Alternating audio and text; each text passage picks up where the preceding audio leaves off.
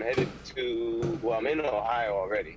Oh shit. Um, but I am uh, headed to Cleveland for the first time. okay. Please be safe, man.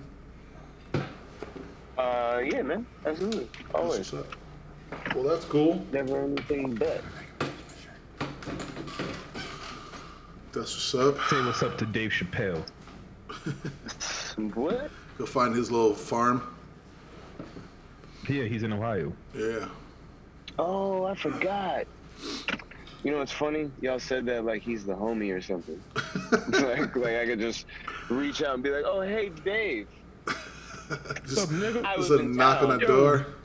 You're like, yeah, give him a come shoot him a the text. farm. How about you give me some of that duck, son? You know what I'm saying? Make me a plate. Hey, you know that nigga got stovetop. He keep it. You're like, hey, put another plate on the table. I'm coming over in ten.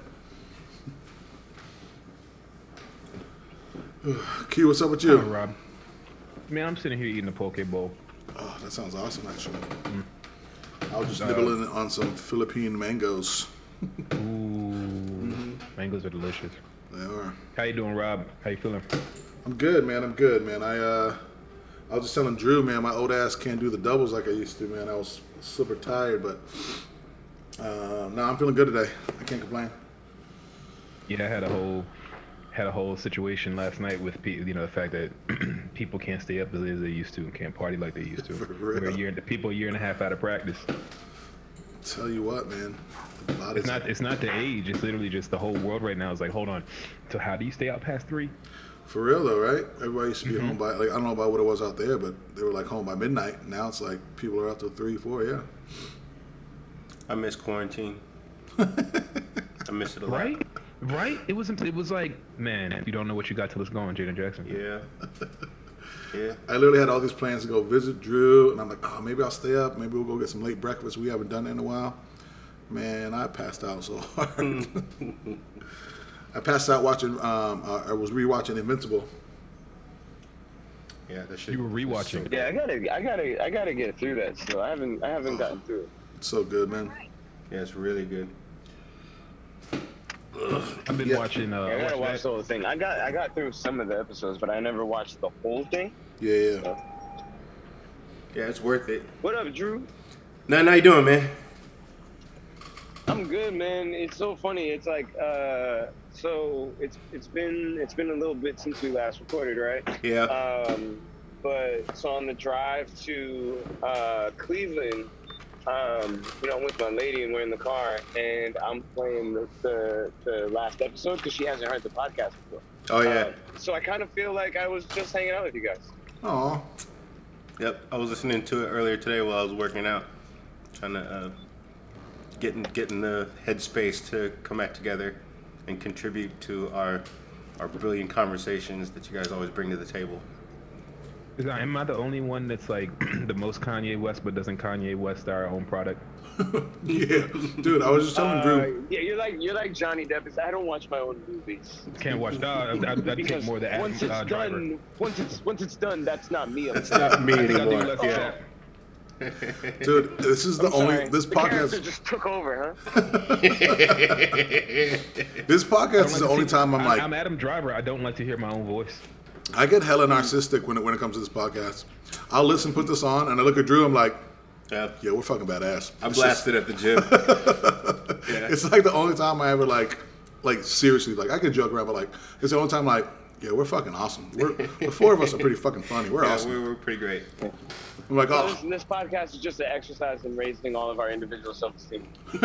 well, it's working. Yeah. Yeah, it's like This therapy. self care. Yeah, Yeah. I look forward to coming together. I totally look forward to like again? getting. I look forward to getting together and chatting with you guys every time we have a, a show on the horizon. It uh, it, it always raises Uh, my so- endorphins.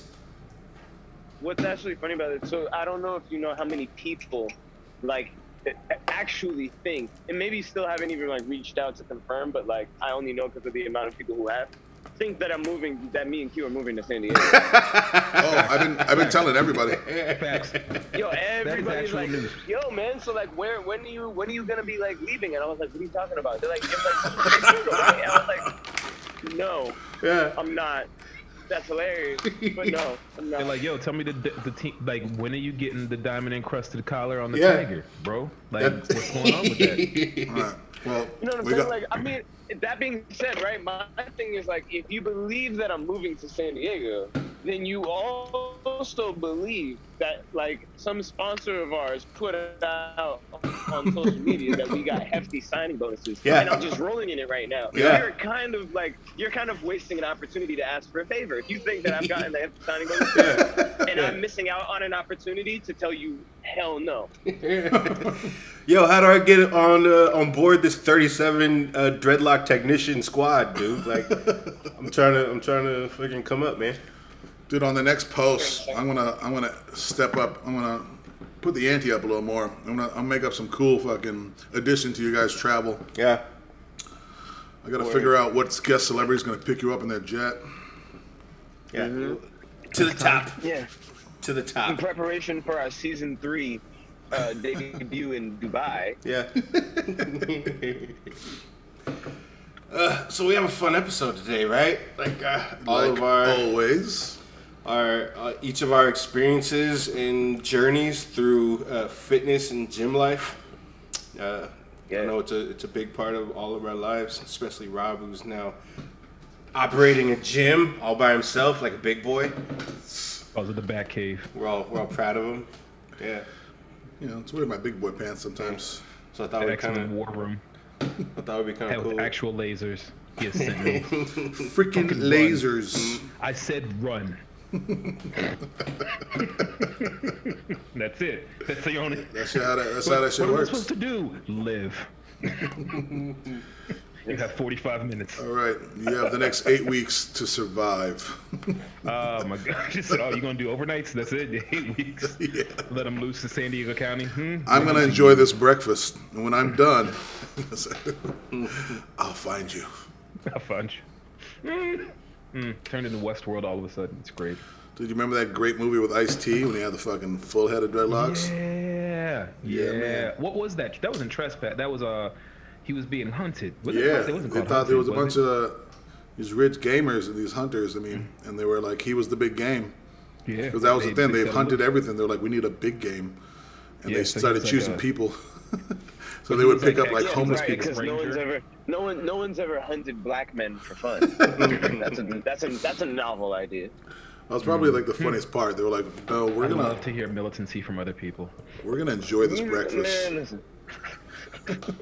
That's all I heard when he said it. It's like, oh, okay, yeah, no one's ever hunted black men for fun. That's a great movie. One, that's Let's go for it. 100 percent what I heard. That's all I heard. Yeah, so it's not just me. Hmm, It's okay. That makes keeps the goatee strong. Bang. Um, but yeah, no, I think that I'm actually really excited. Then, um, I know, like for me personally, man, like fitness played a large role in like where I feel like I'm at now in terms of like self love and self care and, and fucking and discipline. I think. Why don't, why don't we start with you, Nico? Like, uh, I wanted to go around the table with each of us and just talk about first and foremost how we kind of started in like uh, realizing that fitness and working out and uh, taking care of ourselves was was a direction we all wanted to head in. I feel like Nico has the most pressure. Not only being an artist and light skinned, you have to have your shirt off at all times. He You're has to. hilarious. Has to. It doesn't matter what the weather is. It's no matter what season it is. Nico, you wanted on the set, and he shows up with his shirt on, and like, what the fuck is this shit? You're supposed to be a professional. Get your head in the game.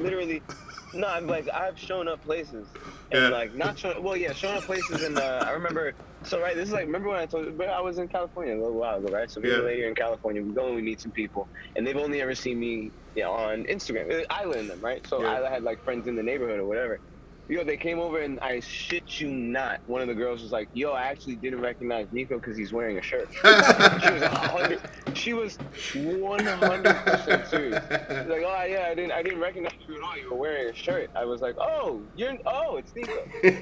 Because like she said it and like she seemed so startled, and I was like, I mean, I've been in front of you for like five minutes. She's like, no, no, no, you're wearing a shirt. I didn't recognize you. I was like, you're fucking funny. It was like that scene in Uh, Half Baked where the dude, where Dave Chappelle has to like full on pull out his ass for the guys at the bodega to recognize him. They're Like, hey, black ass. Yeah, right. Oh, my bad. man. Why didn't you do that to begin with, man?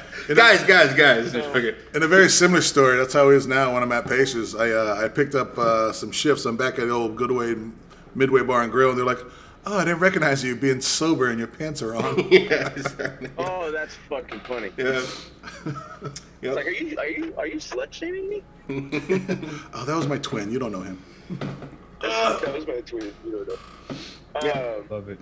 so, as far as like starting the fitness journey, right? So, so, like What came first, the shirtlessness been- or the fitness?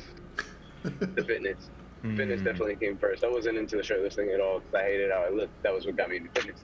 Ah. Um, I've always been a dancer, right? So I was actually like I grew up and I was always, uh, I guess, yeah, no, I would say I was skinny, right? Like I always had to deal with that, like, friggin' everybody's parents being like, "Oh, you need to eat more," like that that whole thing. Like, so I get the body shaming thing.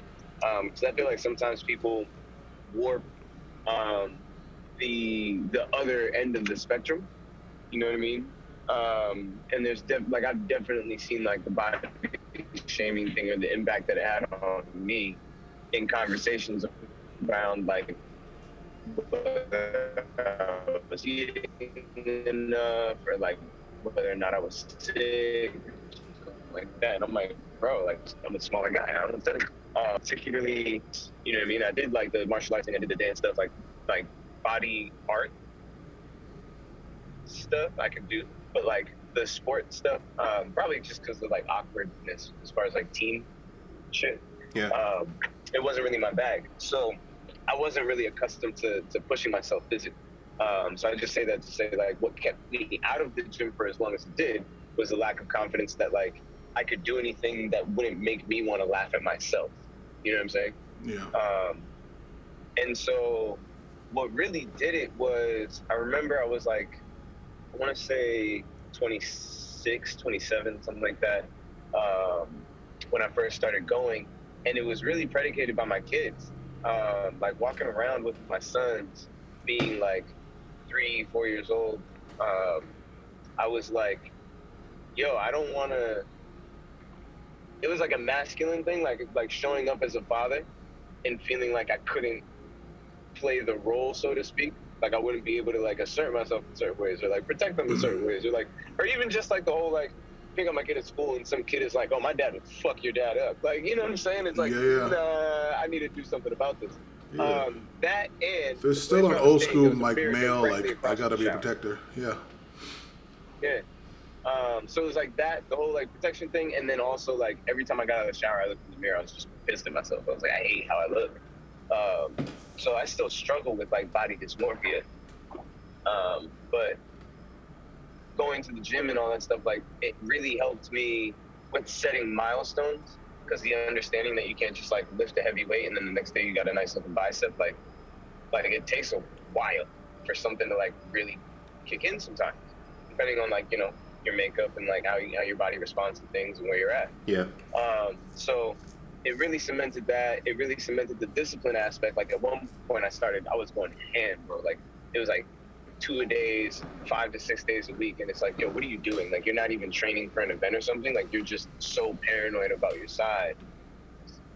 And now we're chasing a thing, um, and it's like counterproductive.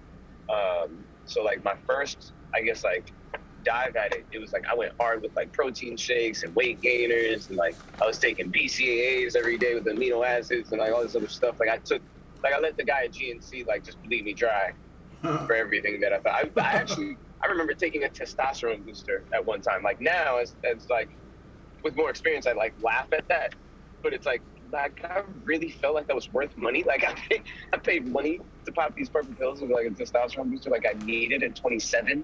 Yeah. No. Dude, G- Um, GNC is like yeah, the car salesman of dietary. It's crazy. Yeah, bro, hundred percent. Like, don't go into GNC if you don't know what you're getting, because like they'll sell you the entire stuff. Um, but yeah, like, so I actually did. I would say I transitioned from, you know, like the guys around me. They were all like, like bros. You know what I mean? I was living in the suburbs at the time, and it was like a bunch of white kids around me. So it's like I'm getting bro splits and like training on like how to how to basically like build up like a bodybuilder. Um, it wasn't until I started like talking to Q about stuff that I would say I got into fitness because he started telling me the difference between working out and training. Yeah. You know what I mean? And it's like just in just that alone. Like I remember he sent me. I remember I, I was working out with a homie of mine. It stopped being able to connect. I felt like I was hitting a plateau, so I hit up Q, and I was like, "Yo, bro!" Like he hit me up with like like a training regimen or like just something to like suggest, right? So my again, retrospect, I feel so fucking bad because this man like really compiled like a thing. Like he had like it was like three to five week program, right? I don't know the value of any of this shit, and I see like the good morning stuff. I was like, what the fuck is a good morning? Did the, the you know pull it up on Google, and I'm like, that don't look like it does anything. Like I just literally was so ignorant. Like I was just like, no, I want chest flies and like things to make my arms look bigger, bro. I don't know what the fuck you talking about. So learning fitness with Q um, and getting into like the kettlebell thing and into like you know body training and like all that stuff. That actually was when my body started looking like how I wanted it to look. Um, but it came with capability. So, but that's like I'd say that's like the fitness trip in a nutshell. That's what's up. You said you were always a dancer. Were you just doing it for fun, or did you ever like dance? Like, were you ever part of a team or stuff like that? Oh, I was working, bro. Um, so I started teaching dance when I was like 16. I taught dance until I was like 23, 24. Um, I had always like performed and, and stuff like that. I was in a dance crew with a few of my homies. Because I taught, I taught at actually several different schools. Um, and then we also like would perform and stuff like that. And then there was a while after my kids were born, in the beginning when I was like, I think the first year or two, or the year that um, Keanu's mom was pregnant, and the year after he was born, I was still doing uh, street dancing. So you go to like Times Square and you see those guys like jumping over six people. stuff. I was doing that. That's what's up. That's crazy. The reason why I asked, I was kind of curious. how I Like, learned sales. yeah, because what I was going to ask was too is like everybody has their version of where they learned, you know, some form of discipline or commitment or like a Mm. a reason to be resilient through like some tough times. Because I mean, the gym itself and fitness can be very scary and intimidating. People fall off easy, you know. So I was kind of curious, Yeah, where do you think you felt? Obviously, besides your determination to have a better body, what what do you think was like your base for discipline? Um, so the you know like yeah, I mean the body thing is big, um, but I feel like that's also like a cop out because I think that's you know for everybody. Everybody wants to quote unquote look good. Um, what really kept me in it, honestly, and I hope this doesn't sound cliche, but what really kept me in it was the idea of like like beating beating um, beating myself out like like you know what i'm saying? Like going going for the the going for like the next thing going for the next challenge.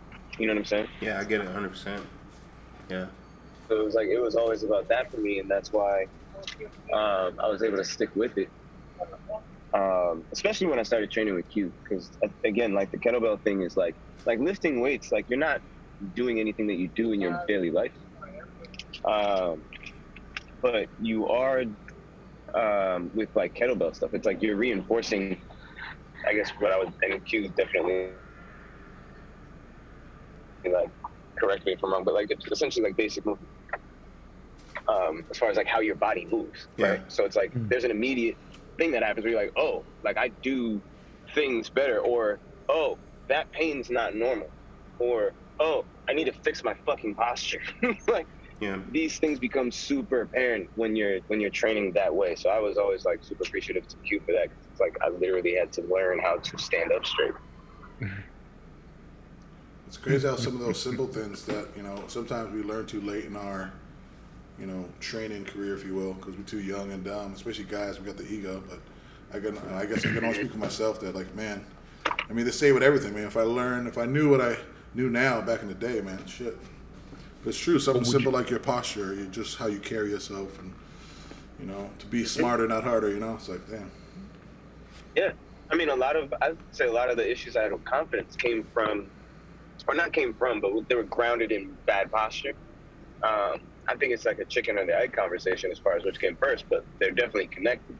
Mhm. Um, so it's like as as I realized that I was kind of holding my body poorly to stand up straighter, to like to feel like you grew an inch and literally be taller than like people is like just because of the way you're standing, you're like, oh, I'm actually this tall. Translates to for me, it's like, oh, I'm actually this big, right? And for me, it was like it was like stepping into myself in a in a fuller way. So I got I got addicted to that. I was like, oh no no no, like this has to stay. That's what's up. What would you, if you could tell yourself anything from, you know, from the time you, like when you were a teenager and you were like, you know, I remember when you were dancing in clothes that you still, yo, this dude, oh my God, the do rags and the jean, man. The do rags and the fucking With the size wedding- 42 jeans, Exactly, with the wedding dress, uh, uh long wedding shirt. dress tall tees. Yeah, bro. exactly. Yeah, yeah, yeah. And you gotta and you gotta double them up because you got Oh. a two toner. Of course, of course, of course. You gotta have the under, and then you gotta roll. Yeah, it's the whole thing. This dude was dancing. He was doing the B2K and that. Word. So he had the whole thing down. B2K. Yo, yeah. Yeah. that- don't get it twisted, man. Omarion still can do a thing, Bump, bump, bump. right? Um, Yeah. but long story, like, yeah. Uh, what would you tell you? So, what would you, if you could tell yourself, like something back then? You know, Yo, like, it's actually funny you asked that. Yeah. Um, when I was that kid, yeah. um, I was actually going through periods of like extreme bullying, right? Um, I was not popular, in well, I was not popular in the way I wanted to be uh, in school at all. So I went through Yeah. this period of extreme bullying, and I remember there was a night that, like, um, no bullshit, like I was up crying in my bed just about like something that had happened at school that day, and like hating it, and feeling like there was not a way for me to like avoid that experience, and saying like, yo, I wish an older version of my myself could like pop up in this room and just like I don't know, man, just like look cool or something, or like just be cool and tell me that like, yo, you're gonna be fine, bro. Like it gets better. Like just like like just give me that so I can weather the storm, kind of thing. Yeah. Mhm. Um, and to be honest with you, man, like there's there's times where I really like it might be through um, like a project or something like that, but there's times where I kind of see myself and I'm like, yo, I'm pretty much the guy that I would have wanted me to be. And like physically, like from the outside, you know what I'm saying? Like I may, I didn't like have a thought, oh, I'm gonna have locks and tats, but I did like the tattoo thing for sure.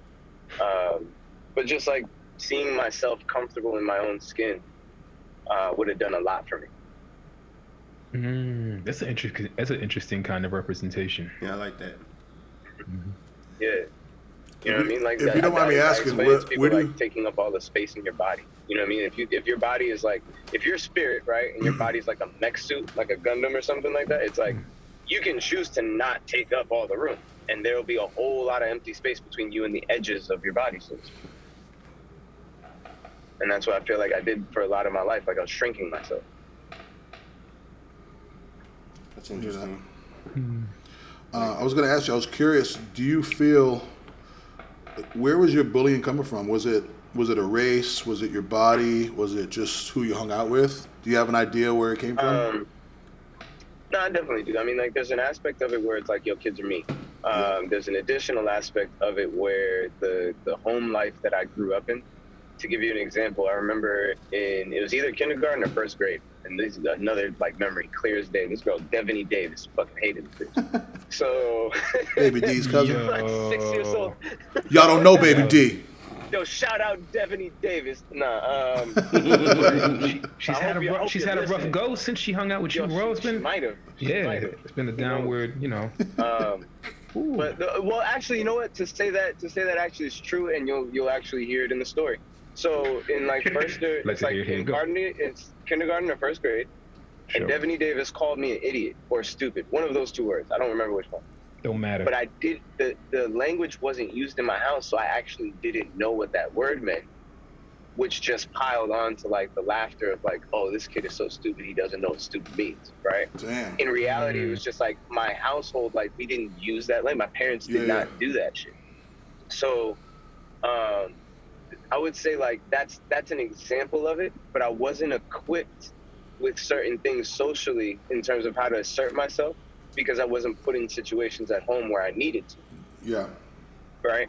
So it's like everything just kind of came to me, or I was like permitted to be this like full person, whether it was like my emotionality or like something like that. So like a lot of me growing up um, and getting made fun of was like really just the like, okay, you're not exuding like the the masculinity that I'm familiar with, so you must be gay and or like a list of other things, right? So it's like a lot of it was like it'd be like, and then you know I'm in like the I'm in the music, I'm in the arts, I'm in the theater and all that stuff. So there's like there's always been these like associations um, that were made, especially in like the '90s. Uh, so it's like, yo, this kid is gay, or like, you know, he's a little fairy, blah, blah, blah. Like that was that was a lot of the. Um, it was just the idea that I was not the form of masculine that they were used to. Yeah. Um, and I think also in retrospect, like talking to people I went to school with, they're like, yo, girls were comfortable with themselves. So you were around a lot of girls. And so I'm sure like there was a, there was some projection from the guys as far as that too. Got it. Got it. But in my Devaney. mind, it was like, yeah, but I'm practically like the gay best friend. Like, I, it's not like I'm getting play over here. Like, I'm just, I'm just here, Yeah. really, because guys won't play with me. So it's like, Yo. yeah, man. Q, what about you? When did your uh your experience with working out? When did that Oh come my to? goodness, man. Uh, you should come to me last. We Why? should ask Rob, gym owner. Why? Huh? Why? Because I feel like I feel like it takes so much. It'll, it'll take. It'll take. ti- like. So it's about. like a- so let's make it the Q show. Let's go. Yeah. Oh my goodness. See, see. You deserve this. Come on, sexual chocolate. Look here. I mean, it's perfect to lead into you because Nico Nico's just hyping you up about how you helped him with the kettlebell. So like, let's That's real. That's Yeah. real. You know what I mean? That's So why wouldn't we just But- roll right over? I Well, it's- also, the man. I mean, all, you know, part of his fitness journey is being a Karmaloop model. Uh, Yeah. I'm man saying literally is a sex symbol. And you know, I, I did some things in Uh-huh. between, In between, you know what I'm saying? stuff like that. But like, No. I wasn't really working out. That's all I'm Right. I'm, you know, I was doing one more thing. You know. You know, is it, if I was a clothing model, that suggests that the shirts were not off yet. I mean, how was I supposed to know everything I appointed for my dancing choreography video? How did I know it's supposed to rain every day? I didn't know. Just in the rain with my shirt by, takes the same bus route. So I can always time it perfectly. Hey, what's up, girl? How you Man, this is my favorite puddle. I'm gonna stomp the shit out of this puddle. It's like he came back like two hours before with a bottle of water and just made the puddle himself. Why? It's 102 degrees outside. Why is there a puddle of water just right here?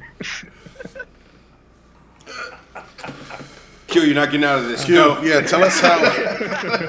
tell us how Black Rushmore was made. How Black Rushmore was made. How was great. Black Rushmore made? That was Uh, I uh, my so it's funny because uh, the the school of training and strength and conditioning I come from, they uh, they often you know they're they're that they're they are of that school of thought that um, there's like fitness, like the actual clinical you know process of actually you know working on your physiological health and building stamina, strength, agility, coordination, balance, etc. And then there's like marketing fitness, right? Which is like muscle confusion, peanut, all that rest of that shit, right? Uh, all the weird terms that actually don't mean anything. The fact that people still think that they're detoxing uh, when they're in a sauna, um, all that stuff. Yeah. Um, and uh, so I kind of got started in, in, you know, mine. Mine all started because I was a fat kid, period. Uh, I was Like made as, a, fun of. like as a child, you were a husky. Yeah, yeah, not even yo, not even. Um, well, I was, I was like, I was just big for a while, right? But I was like, I was like pudgy cute, so I thought like, Yeah, you, you know, carried it well. yeah, I could always talk. Yeah. Um, and then I had surgery on my leg when I was 13. Uh, they broke and reset my leg, um, corrective, and that laid me up for about a about uh, a little bit more than a year. And so I just basically just put on weight from then Yeah. from then on physical therapy um, you know in the pool stuff like that. Doctor said you know you're not going to be able to do a whole bunch of stuff. So um, so basically high school was just me packing on weight. And then on top of it i went my mom sent me to this um, sent me to an all, all pretty much all white school. So and i was i didn't realize i was as militant as i was. Uh, at least my internal compass was. Like I remember teachers legitimately asked me like, "Are you okay like here?" Because all your projects are on like Malcolm X and like, you know, like all the Yeah, I'm okay, Miss Johnson. Something wrong with you? Yeah, and just I didn't I wasn't paying attention and like I wouldn't pay attention in class. I would fall asleep and just take the test. Um, just be done. Like I was just like, fuck this school, and I feel bad about it during that time um, because like my mom was spending a lot of money and a lot of like effort to get me in there and do things, and I was just like, I'm smart. I don't fucking want to be here. Were you And these bust? Telling me I'm not smart. You one of the bus kids? Were you in a private school? Like, uh, Yeah, hmm yeah. I was at the, the, the lady would pick you up in the minivan. Yep, yeah. Um, they'd drive like for a fucking hour yep, and change. picking up all the other color school. kids. Yeah, yeah, got yeah, you. yeah, yeah, yeah, yeah. So, um, yeah. Oh man, so many stories. So, Yep. um, so many stories, so many.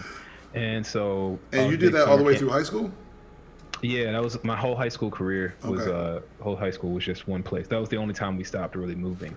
Uh, was when I went to high school. Up until that time, I, I we lived in like this house that that I'm in is, you know, well we you know my much like Dave Chappelle, he's like, oh, I, you know, I'm not from DC. I'm from Silver Spring. I'm from. I came to uh, Northeast DC, but I, because of DC schools not being, you know, what they are now, because you know, gentrification is a thing, Gent- yeah. and so, and so, like, my mom was trying to send me to the best school, so that meant Maryland, that meant uh, Yeah, yeah. Virginia, that meant like going around places, uh, you know, out sometimes, you know, 45 minutes to an hour away, Yeah, uh, she's a good changing, doing, yeah, doing the thing, yeah, she's hustling, right?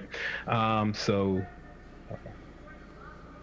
you know, continue putting on weight. Um, my leg got better. I was able to walk. I was able to run. I was able to do things. So one of the camps mom sent me to, uh, you know what? I'm just going to put this out here. My mom sent me to, uh, and I asked to go to a fat camp.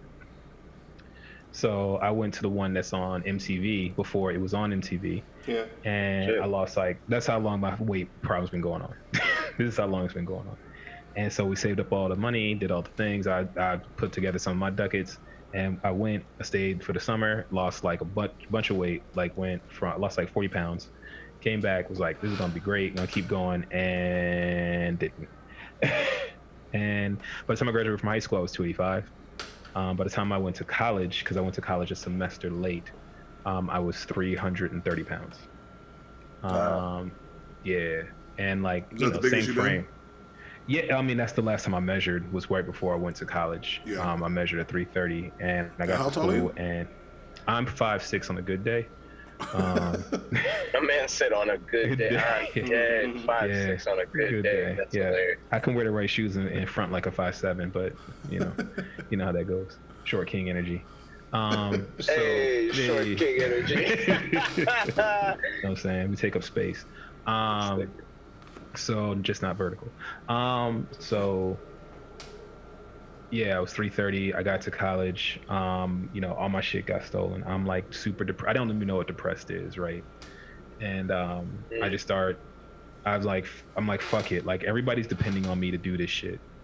Um, to, to like, you know, everything in my like, I've been, I'm here to become who I'm going to be and I didn't even have that language down. I just was like, boom, I got to do this. So um, I started going to the gym in the morning, and uh, I'll get on the uh, I get on the stairmaster, take like four steps. I'm like, this shit's bu- that's bullshit. I'm never getting on that motherfucker again. um, and it's not like I've never been like you know again I've been having weight problems my whole life. My mom has been like sneaking me into gyms. She's been do, like taking me having me take weight loss supplements, having me take shakes, all types of stuff to get me to lose weight. So like I'm not new to the gym, right? Like I picked up Arnold Schwarzenegger's Encyclopedia Bodybuilding when I was like uh four when I was laid up when I was 13 years old, and I, I was reading that and the Westminster Kennel, Kennel Club. Um, uh, so I learned about dog breeds like crazy, and I know, and that was my first book on like learning how to train. Was in Arnold Schwarzenegger's Encyclopedia of Bodybuilding when I was 13 years old. I read that Bible, shit cover to mother. It's the Bible forever. Yeah, I had yeah, and I have that version. I had the you know we you get that you get that original print that says, that's like that's like they took all the, they put all the steroid stuff in there because it wasn't illegal yet. Yep. Yep. And so you're just like, and not that don't get me started on that shit. Um, and I just all the people don't know what the fuck they talking about. Um, so um, yeah, lost there's a lot. Of, for those who don't know, man, there's a lot of education in that book, man. It Yeah. is. It is the Yeah. truth in there, man. Th- That's where the, the bro split comes from. There, They just don't know what the fuck they talking about.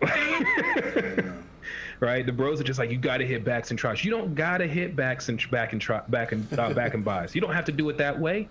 However, if you do you do your you do your back, you're going to engage your biceps. It's going to happen. Uh, we can talk. We can go in exercise physiology all day, but you don't. It's dumb. Yeah, yo, man, my man said, Nico, you don't need to do arm days. I was like, what? What do you mean? How else? How would I work out my arms? Nigga, do you not lift the whole fucking time? Are you stupid? I was like, oh shit, you right? That makes You know what sense. Q is? But He Q is didn't say, like, are you stupid? you know, I in his own way, he did. In his own way. He's like- way, he did, he's yeah. like Reed Richards, you know, like- you just said to me. You get to a certain level of education, you're like everybody's dumb to you because you're like Yeah. simple shit to him is like what? Yeah. Can you repeat that again? And like, I, I, can you draw it out for me? And to him, he's just like, ugh. How do you not get this? Nah. How do you not get this? no, he's not. He's no, and, and I don't want to mischaracterize. Like, he's never See, lost man. patience. There are babies being that, like, born you who fucking understand this concept. Thing. that is hilarious. There- There are babies being born right now who are having this innate knowledge. You fool. The sperm in my te- Infidel. You infidel. the sperm in my testicle right now that will eventually become me. Jeez. Part two. Right. Right? Has already solved this equation. What's wrong with you? Get your shit together. He's drawing new equations on the inside of my sack that you'll never know. You never know. I've cured everything on the inside of my balls, baby. It's like a blackboard of, of, of the future. It's utopia in there. That is hilarious. Yo, right.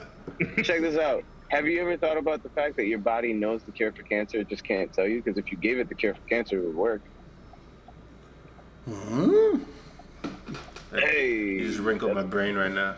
Bruh. know, think about it, right? Your body Drew has to to press Control Alt Delete on there. Like if you get treatment, if you get treatment, your body has to respond to a thing. Yeah. So it has to know how to respond to a thing in order for that treatment to work. If you were to give your body the cure for cancer, your body would know, oh, this is a cure for cancer, but it can't tell you, hey, this is the cure for cancer. That's fucking Uh-huh. I get what you're saying. Just too much, too much, too smart. too much, too smart. God damn you, Edward Nygma. Come to the Xavier house. These are the type of conversations that I have with Q sober. Yeah, You and your riddles, Edward Nygma. yeah. you and your riddle. All right, but I'm loving this, Q. But like, Q, keep yes. going. on here. to hear. Oh, before you get further, I'm curious. So, just a Yes, side tangent. So, I realize that you obviously aware, and your mother is aware that all right, the weight is an issue. But Yeah. real quick, without having to go too like, so Yeah. what made it become an issue? Like, I understand what you're saying. Like, all right, I did ABC because I had to deal with that weight, but Yeah. like. Mm-hmm. You know, for example, there are some families that are like, oh, whatever. He just eats a lot. He's a big boy. He's growing. Like, Yeah. at what point Yeah, were you yeah. like, listen, this is something I have to deal with? Uh, my mom just kept having to buy. I was just I like. Uh, Was it health? see.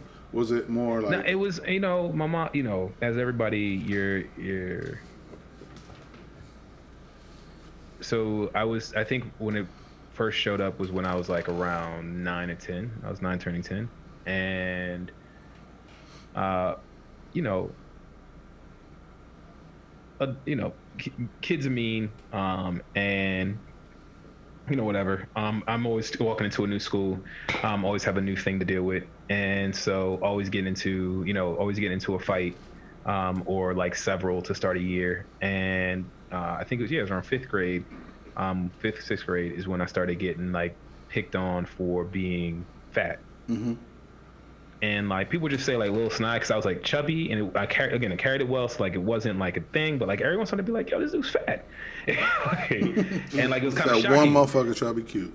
Yeah, and so like I'd get into like you know you know you have to snuff somebody on the back of a bus Yeah, real quick after school. you know. You know and just and I'm a pretty you know I'm a pretty nerdy but like I I've always had my, my I was born with these arms like, like Yeah, swear. nah, Q, Q, Q will fuck you up. Q will fuck you up. I don't have Drew's hands. Drew has anvils for hands. Oh my That's god. That's a whole nother story. We don't need to talk Yo. about this tank next to me.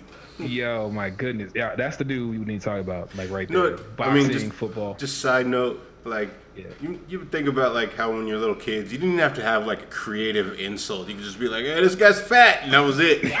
that was That was the the drop of the bomb. exactly. Yeah. Or something Like, about your yeah. mom. Yeah. Or something, you know what they used to call me? Robert LaFart. And he used to blow my mind. I thought they do that. Yeah, man. Yeah. I'm like, it's so genius, yet ah, Yeah. I hate you. Yeah. Yeah, Andrew McFartlane oh. or something like I that. can't Yeah, even think see? of anything to come back with. Like, trust me, this is not the peak of comedic genius. I can assure you. No. Nah, I think it's it, it does truly get better from there. But like, but yeah, that's when it started, man. And you know, we we you know, my mom's boyfriend used to try to take me out for jogs. Um, you know, try to get he got me into. He's the one who you know he had got a weight bench, so he got me into bench pressing and push ups. And you know, uh, Tony Little infomercials. Um, Oh, yeah. We used to watch them Hey. shits like uh, Granddad, like Granddad from uh, Boondocks. Watch the infomercial, do the workout. So she, he'd be like, "We can get the workout right now. We can do it right now. Let's go. Let's go. I play football. You can do the squat hole. Blah blah. You can do crunches." So he he played. He was a wide receiver and um and played football. And he used to just always try to get me out to go out running. I'm like, "Nigga, I ain't running." Um, yeah.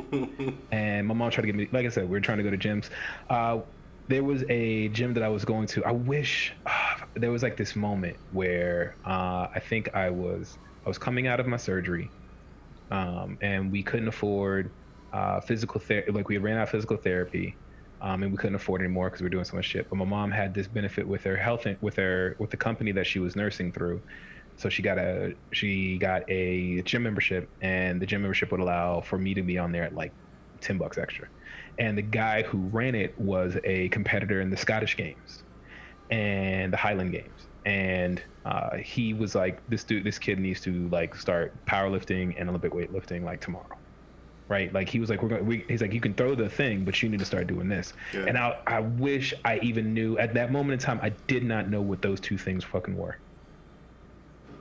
I had no idea what they were. And like my mom was like, she saw it and she was like, fuck no. like plainly, she was like, nah. And like I still to this day, like I was like deadlifting. So I didn't get into deadlifting. I didn't deadlift for the first time until I was 20. I think I was almost 30. I think it was 29, 30. Yeah. Damn. That was the first time I deadlifted. I, my coach to this day said, he's like, he's like, I've never seen. He's like, I saw. He's like, I saw you. We were training. We were doing the work. We started deadlifting a few months in, and you. He's like, your. He's like, your ass went straight in the air. Your legs went pin straight, and you literally straight leg deadlifted 415 off the ground. And I was like, fuck this guy, and and from that, like, I didn't realize. I didn't. I realized that I was strong. Like I did all the Arnold Schwarzenegger uh, dumbbell. Uh, I got to 100, 110 pound dumbbells in college. I lost 100, 100 pounds my freshman year of college. Um, I started. I didn't know what intermittent fasting was, so but I just ate one meal a day because the war like that warrior diet was floating around Yeah. but it wasn't a, it wasn't like a book book yet but stuff like that was floating around um there was all this shit there used to be a mission sorry i keep i'm like going all over the place no, it's all good. but uh but growing up um and sorry this is a quick aside but growing up uh at the place i used to live at there used to be this uh not seven day of Venice, but um yeah he was seven day adventist um because they were they're from uh maine. They're up in maine and they're all vegetarian. And he used to come by and he used to come by like once a month and just talk to me about becoming a vegetarian and vegan. And he got it stuck in my head about becoming a vegetarian or vegan. So after i lost my first 100 pounds uh first after i went to college late um i lost my first 100 pounds from november to from november till august because i still lost another i lost That's after implementing a vegan diet? no, I, Oh. that's after eating. Sorry, that's after eating one meal a day. I, Oh. I sorry after I lost the first because I went from I when I got home I was two. I was two forty. Mm-hmm. Two yeah, I was two forty, and I dropped another thirty pounds that summer because I went I cut out dairy. And then I started the pro- I cut out dairy, and then I started the process of going vegetarian, but I couldn't go vegan. Um, but I started like I kept lifting and kept like went to the like all the dudes in the gym like if you lift 100 pound dumbbells you can work out over here. And like I was like I'm gonna fucking move those 100 pound dumbbells.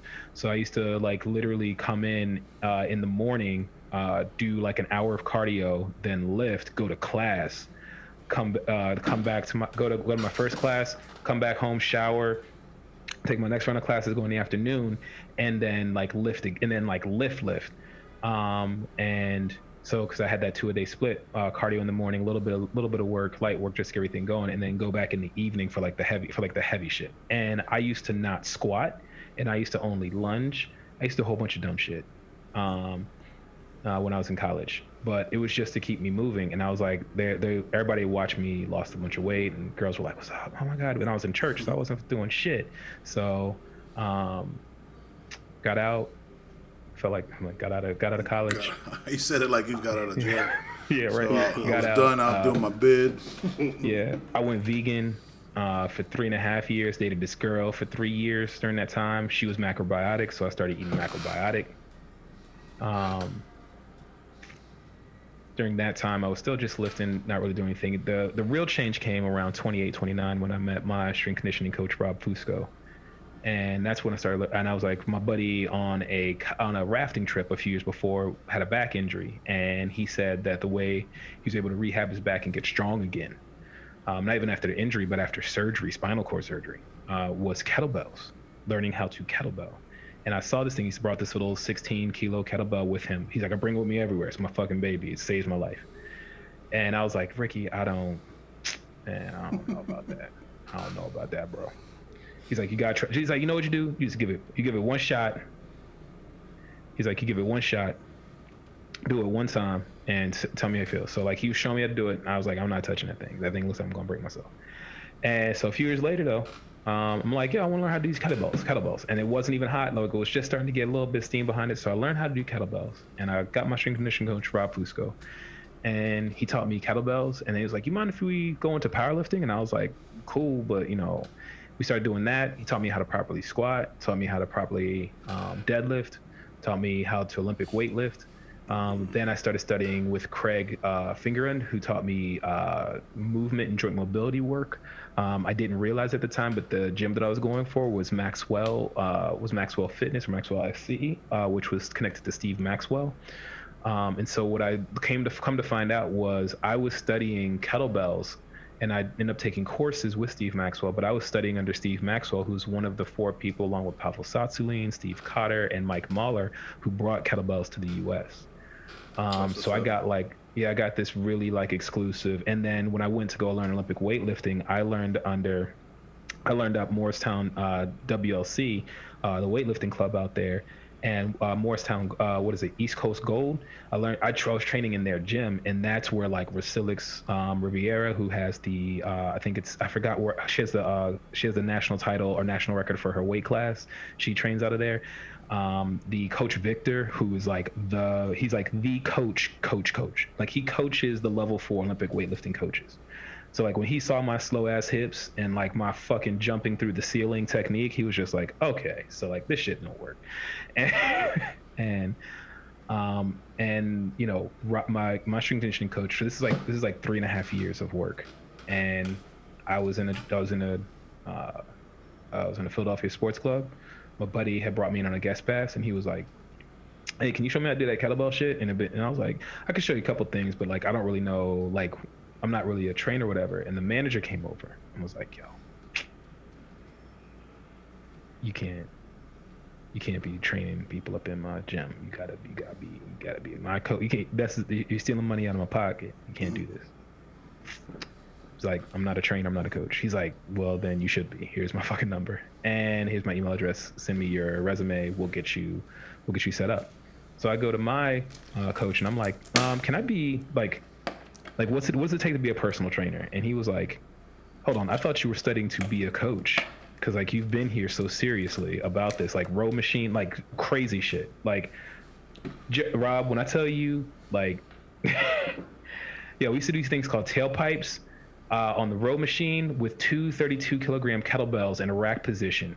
So you do, so you do 500 meters, right? And in the time it takes you to do 500 meters, you then go into a wall sit with the with the uh, with the, you go into a rack position with two 32 kilogram kettlebells, and then you go into a wall sit. Um, that's the advanced version. The regular version, you just stand there within the rack position, um, because you're you're like gassed, right? You're learning. It's a breathing ladder, and you're learning how to breathe properly. It's the most excruciating and painful way Is to it a learn how to 500 meter breathe. sprint on the row? Yeah. Yeah, and you do this shit eight times. Eight rounds. Yes. Damn. Yeah, you learn Fuck how to you, breathe 'cause now I gotta do that diaphragmatically. shit in the morning. That's gross. Every time I hear some shit, I'm like, ah, I guess that's what I gotta do now. yeah, so so what I And for y'all don't know, 32 kilometers. That's that's uh um, kilograms. That's that's not 32 pounds. no, that's 2.2 pounds per kilogram. Exactly. Yeah. So that's just like Yeah. a 70 pound fucking dumbbell in comparison. Disgusting. Fuck that shit. So Yeah, you put that in the rack like- position, which is right on top of your chest, right? You're holding up in a clean rack position, right? What can't you do?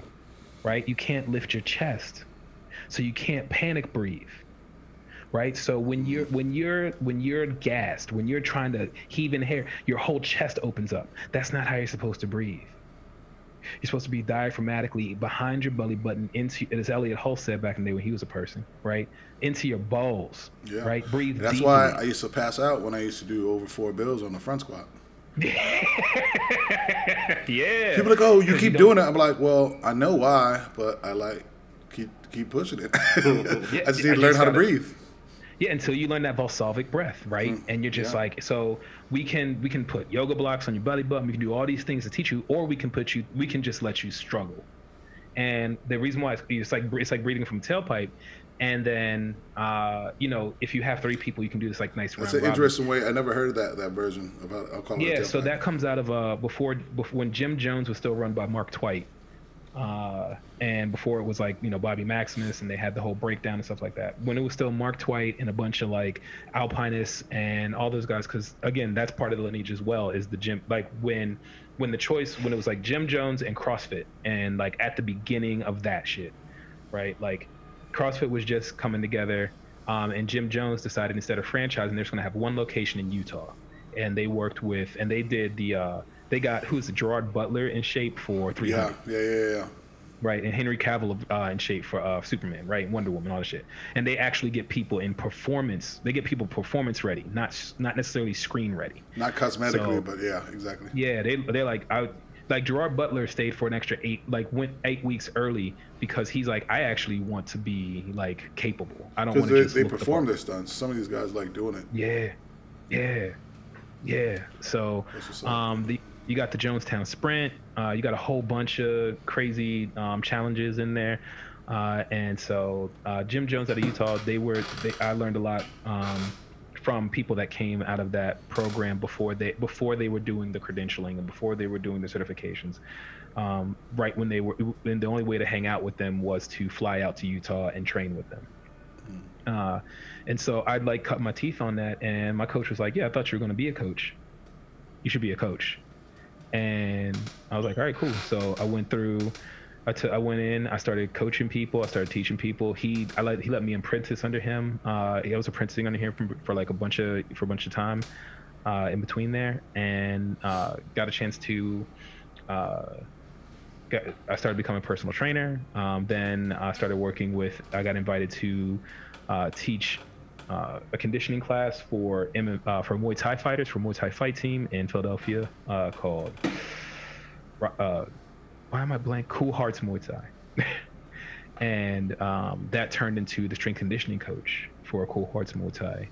And then when they moved facilities, that became the strength conditioning coach for some MMA fighters out of Fight Firm uh, that were connected to the UFC uh, and Bellator. And um, then, so then I got to coach through the WKAs. I got to do a lot of strength conditioning coaching that way for combat sports. Now, while you were uh, doing all this, not to cut you off, but uh, what, what was your walk Yeah. around weight? Where were you hanging out? I would hang out at, I would fluctuate depending on what protocol I was testing at the time. I could be anywhere between 250 for a strongman competition, or I could be juice fasting for 27 days, and that got me down to 193, Ew, and still and still performance ready. Where were you was most doing comfortable at? Where'd you find your comfort weight? So this is a debate that I have with uh, one of my old doctors. Is he's he's of the inclination, and he's like, I think he's like, I posit that the what we need to do is, and I'm kind of doing it now, um, and that is, he's like, I think you just need to eat hundred to two hundred at a two at a hundred to two hundred deficit, if not at maintenance. But continue to increase your training, so that way you're building, you're giving your body enough money, um, enough calories, enough carbohydrate, enough protein, enough fat to build and repair and grow muscle. You just want you had a uh, calorie deficit? Yeah, at a, at either a like a slight calorie deficit, Yeah. like like, and this is you know this is what we're always looking for, right? We're not looking for 500, right? It's you want to get you want to get to like 150, right? Whatever causes the body to like kind of start using extra energy stores, mm. or we keep you at maintenance calories. Period. So like it's maintenance calories or minus 100. So Yeah. he's like, if we do that, he's like, I think he's like his his hypothesis is like, look, he's like, I think you're just you just build muscle for no reason, right? And just that's you know you're endomorph, you're mesoendo, right?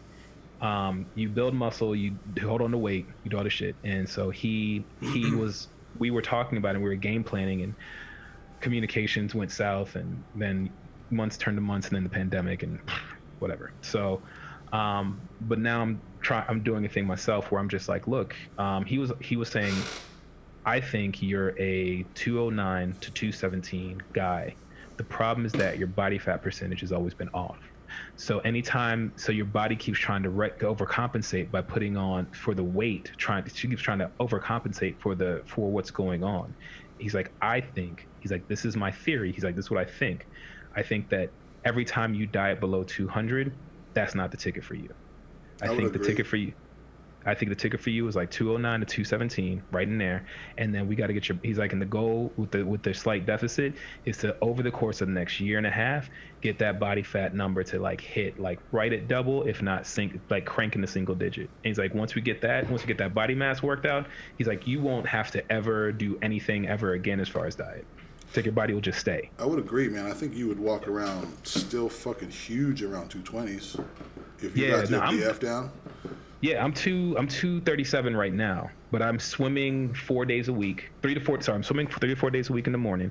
Um, I built myself a fucking sweat hut in the back for uh, kettlebells and box and rope work and stuff like that. And um, you know, I you know I'm I'm training my I'm training myself in new. I'm trying not to. I just weighed myself, and I think that's probably the last time I'm going to weigh myself. I'm really, um, you know, Nico talks about body dysmorphia you know, it took me 20 years, you know, from the time I lost my weight till 20 years later to actually look at myself in the mirror and not see the person that I was when I was 16. Yeah, and that's a real thing, man. Yeah, and like not like I knew what I I, I you know I want to be like oh I knew I looked different I knew I looked I m- motherfucker I had no idea what I looked like zero clue right I'm training people I'm getting people ready for weddings I'm dropping people I'm changing people's whole lives and outlooks right on everything I still have no idea what I look like in the mirror Yeah. So Zero clue. get, get into that a little more. So overall, kind of wrap you up. Like so, throughout all this, uh, Yeah. how huge a fitness? What named like the parts of your life that obviously it impact? Obviously physical, but kind of what did all this kind of uh, what influence did it play on your whole life? Oh yeah, well, so I, you know, I left the church when I was 25, and the idea, you know, that was a lot of taking care of a lot of those. I didn't understand. I didn't understand what what uh, the community called the church was doing for an individual, a person, right? And so that became a long, you know, 15 plus year, uh, fi- almost now 15 year journey of like, oh, I'm working on that emission, uh, a, uh, physical, right? This physical body is meant to get this mental body on, right? To stop that chatter, to stop that you can't, you got to stop, you got to cut that, you got to some, you got to figure out a way to shut that noise off. So physical, mental, um, emotional, and I call it soul. Um, I like soul a lot. I like it a little bit more than spiritual, but everything that happens when we're training. So the Um, Disney movie and- Soul, or are you talking about your soul? No. Did you just promote Soul? I didn't. Yeah, nah. They always get it right. no, um, but yeah, I I I really think that, um, and what's what separated my, you know, my philosophy going into it. Period is that, you know, the body is not a machine. You know, um, the body is a complex adaptive organism, right? It's got back. It's got everything from bacteria. It's got, it's got, uh, it's got bacteria on it, in it, right? It's got blood. You got all types of things, all these different interconnected biological systems, living organisms, like living networks. There's an ecosystem to your own body, right? There's an ecology to your body, right? Um, you know, biology. Duh. So there's all these things happening, and it's just like to to not at, at minimum pay attention to how you feel where that energy is going. Um, I think kind of digging in, deep, like I always, you know, Nico knows, you know, I, I say, you know, when somebody's in a plank, right, for the, for the first time, right, you go, and they're like, you know, okay, we're going to do this plank for 30 seconds. Cool. They're like, okay, I can do it. It's like, cool. So they set up for the plank, have them tighten up the abs, extend through the heels, pulling the belly button, right? You have the whole thing pushing through every extremity into the ground. Get them, you know, 10 seconds turns into 20, 20. Now we're at eight, nine. All of a sudden that leg starts to get that weird Jimmy leg, that weird shake. It starts going, right? You're like, oh no, right? I hope that's not a derogatory, but whatever. Anyway, like, so get canceled on something I don't even know about. Um, and all of a sudden the leg starts shaking, like, oh, but at 24 seconds, all of a sudden you can see, and you can see it in their face. They're making, there's a choice happening. And that choice is who are they going to listen to? The voice that says, the voice that said the beginning, I got this. Or the voice is saying now, stop. Stop now. Fucking stop. And at 28 seconds, you see that knee drop. Bam. And you're like, okay. Hey, Jim, what? You, you hear that voice at the beginning, you know, when you, when you got up and you're like, I, I got this. Like, yeah. He's like, cool. Did you hear that voice that was like, stop, stop now? And they're like, yeah, I heard that voice too. It's like, cool. You heard that. And it's like, yeah. Which one is you? And they're like, uh, I don't know. You tell me. Well, I can't tell you who you are. I just know the voices. It's like, nigga, that's a voice in your head. How you want me to tell you? I can't tell you that. That's not what we're here to do. But we are, what we are here to figure out is which voice you're going to be let become you. Hmm. And that's what this whole thing is. Is when it gets difficult, are you going to keep going? Yeah. Right? Are you going to see it through? Right? And so this echoes everywhere. And this becomes the lowest stakes way to really ask yourself that question. And you can change the answer.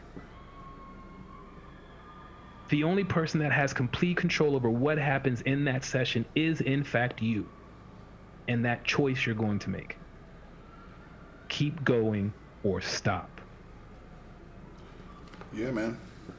And so, like for me, it's always just been like it's been that, and then getting into the body dysmorphia piece. It's just been like looking in the mirror, and you know, and everybody asks the question like, because I'll be like, they'll say, you know, Q, what's up with your, what's going on with your eating? And I'm just like, I'm really focused on tr- this space between structured eating that pr- provides a result, an end goal, and that space between that and intuitive eating and how do we get there?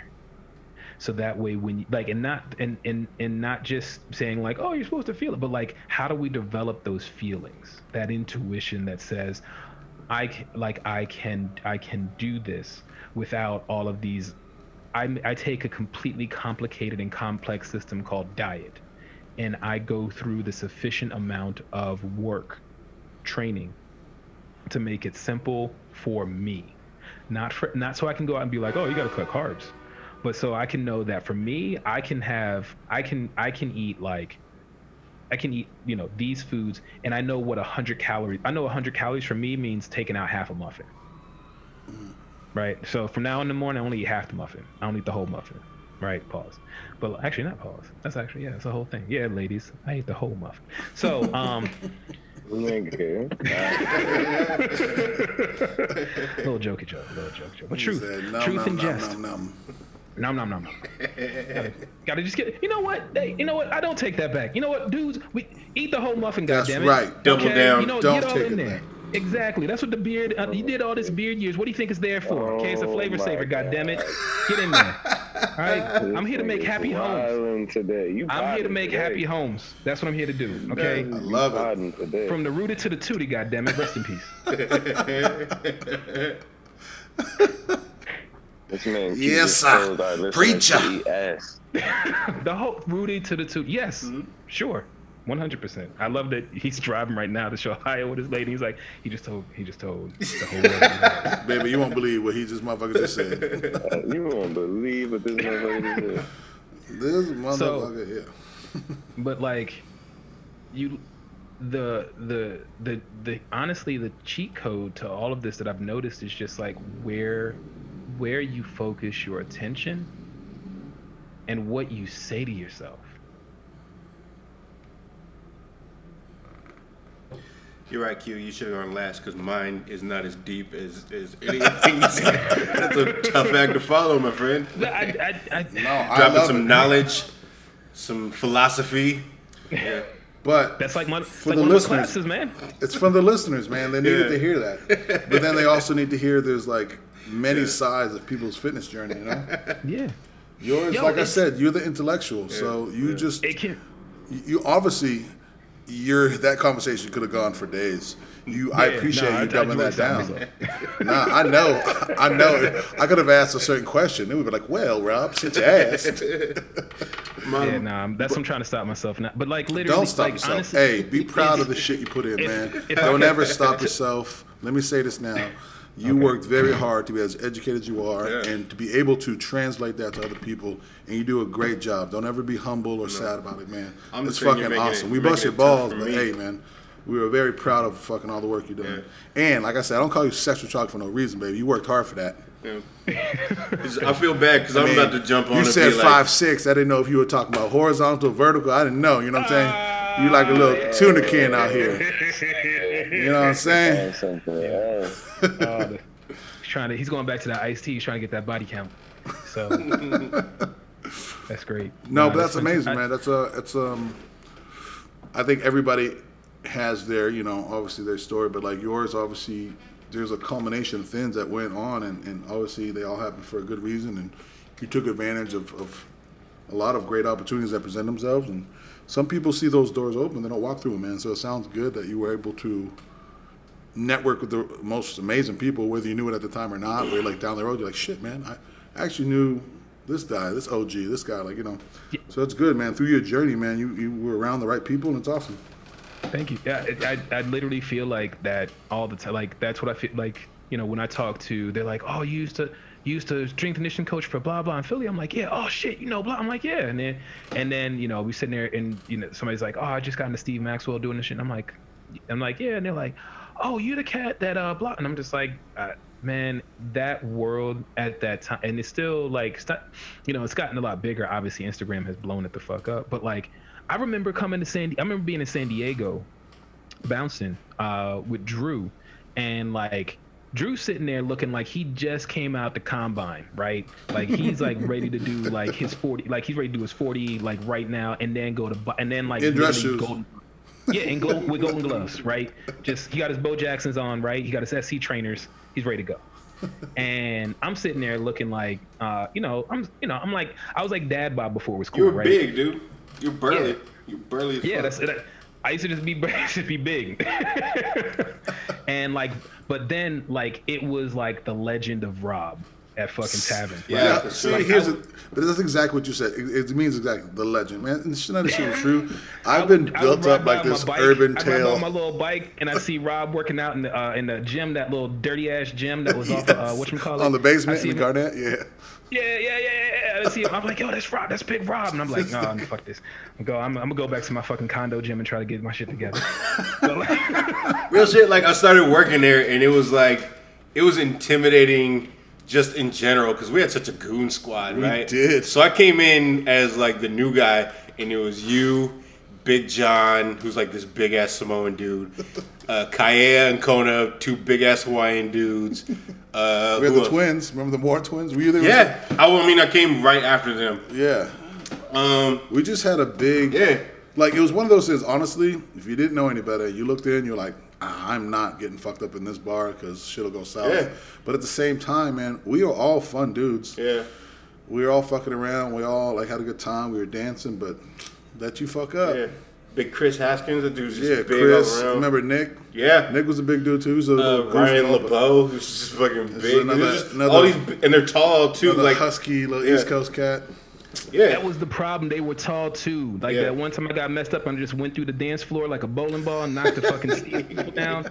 Yeah, and he was just I just felt this hand on my shoulder like, hey, it's time to go, bro. And I was like, oh no, No. not me too. I didn't But you see, he's like, I, and nobody saw because I thought I was like, I thought I was nimble. I was real fucked up. And so, yeah, that was that was. I thought I was like, watch this. I'm gonna do this shit right here. I just, I, in my head, I was like, bop, bop, bop. I was dodging. I was dodging shower drops, man. I was like, whoa, right? And he, I looked, I turned around after he put my hand on. I saw all these people just like, nah. So I was like, oh. but yeah, no, Rob, yo, that, that tavern squad, y'all were cra- not tap, sorry, uh, PB, yeah, Yeah.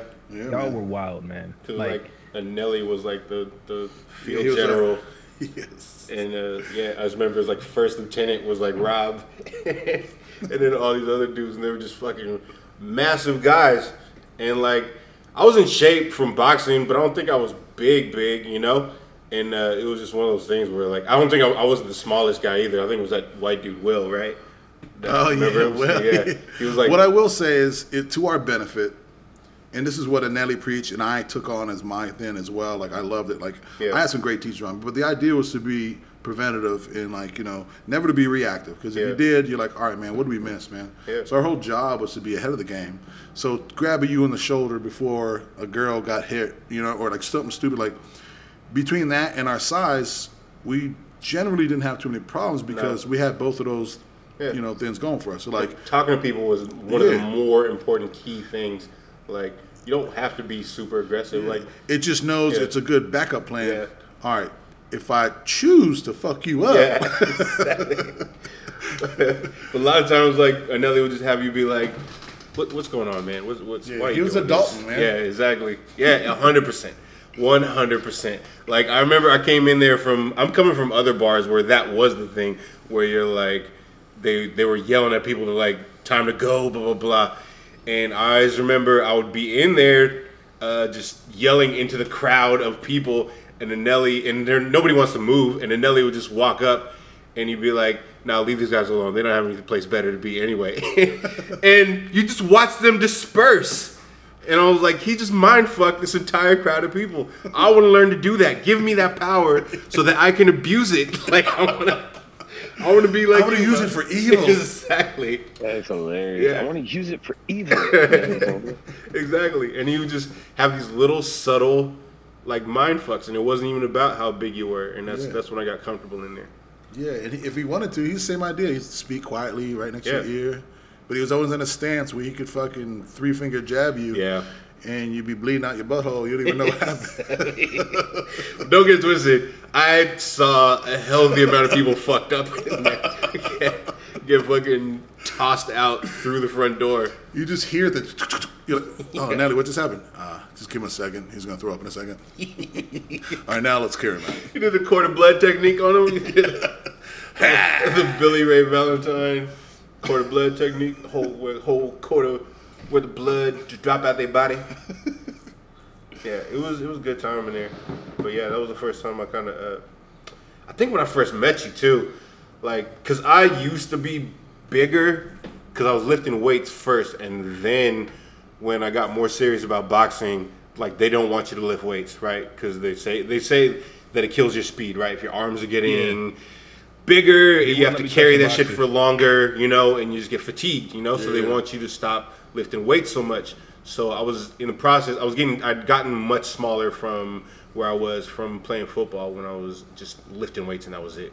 And uh, I think I came in like one of our first conversations, and I was like, if I'm coming from like a hillbilly like hick town, Monterey, you know, and it's like, pff, it's it's really small. Everybody knows everybody, and like there was like one gym that everybody went to, and at that time, like I was that dude. Like I was one of the stronger guys in there, and I was proud of that shit.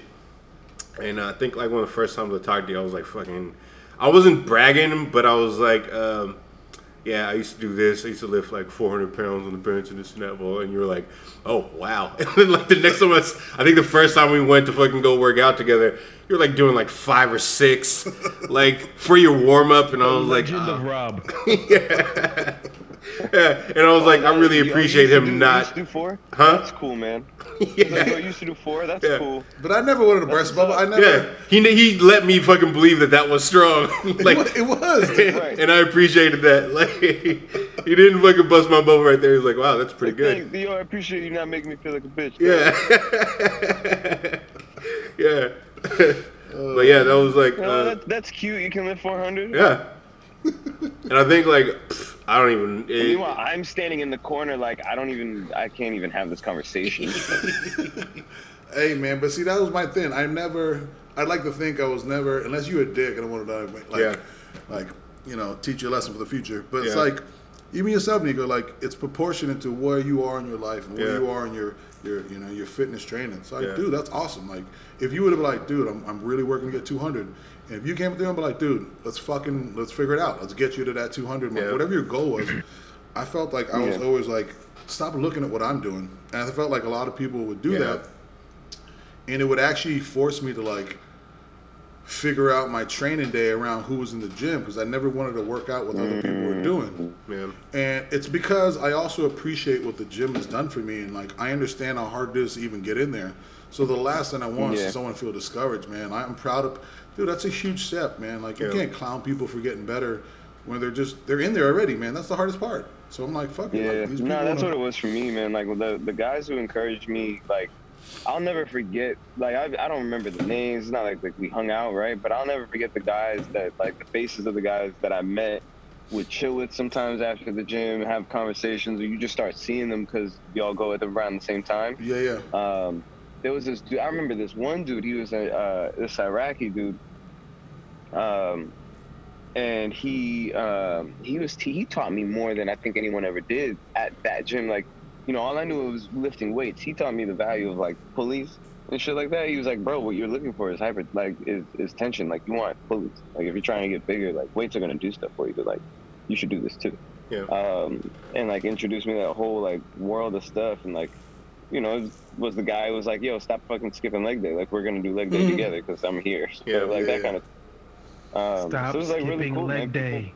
people really really uh they really the way that the community comes together when it does is dope because i always assumed or Yeah. thought people were laughing at me but i also did experience that other shit too you know what i mean where it's Yeah, I like, mean you you can know, have like some the- fuck the boys or idiots. like whatever, Yeah. yeah. Mhm.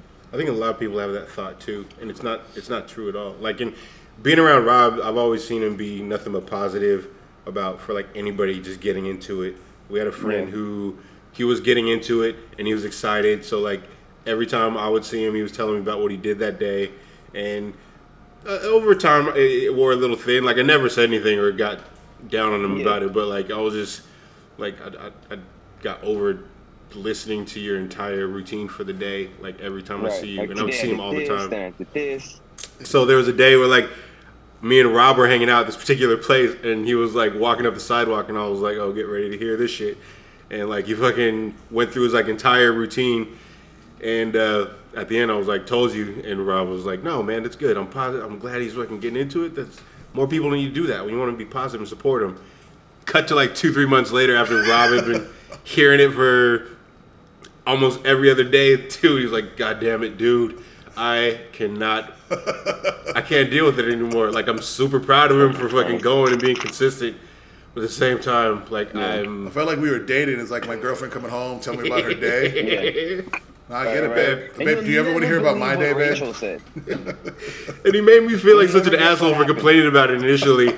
And then finally, when he fucking cracked, and he was like, "I can't, I can't listen to another day's worth of." So did you know there's a standing leg curl machine, right? And it isolates the hamstring. So I've done that for four sets of 15 reps per leg. Now, Yeah, you know, now because I, watch. 'cause I heard what you have to, Because I heard that four sets. You know what I mean? When you do like eight to 10 Mhm. is like useful, but like sometimes you want to do like five sets of like twelve to thirteen if you're going for like a certain type of thing. You Like, guys know, are I'll do that. joking, I- but this is exactly how the conversations would go, dude. I'm telling you, this is exactly I- how it would go. But I would also get it like a couple times a day from a few different people. Yeah. So then yeah. after a while, I'm like, all right, you guys have got me all on the day where I Yeah. don't want to speak to one human. That is the weird thing though, because like strangers will come up and want to talk to you about like what Yes. you do, or like they recognize you from the gym or whatever, and they want to tell you, bro, your lats are sick. How do you do that? What is what do you do for that? Like, Here's what I love. They go, oh, you go to my gym. I go, oh, is that your gym?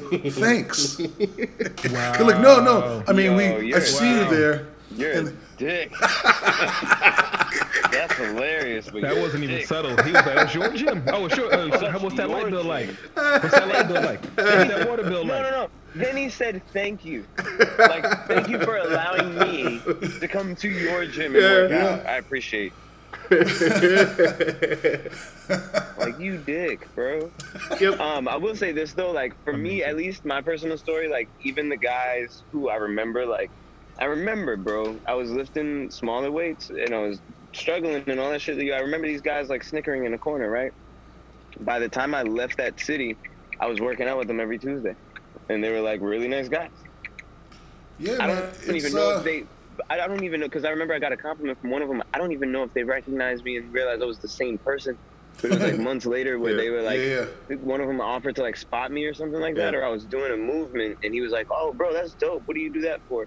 And we started talking, and then ever since then, like they were cool as shit with me. But I was like, in my head, I was like, "Yeah, I remember that time y'all motherfuckers laughed at me." like your good, face though. is burnt in my fucking head.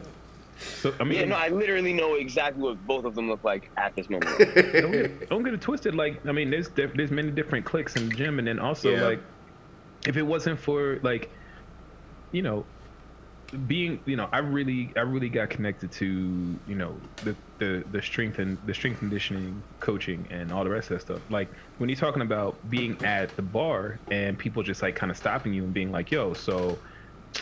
I'm trying to grow my legs, and I'm like, yo, I fucking hate my legs, like, and like, but you know, people are like, you know, I wonder, Rob, like, how do you, like, now, especially since, because before it was like, you know, this is this is part of what you do, and now you've turned it into a career, Mm-hmm.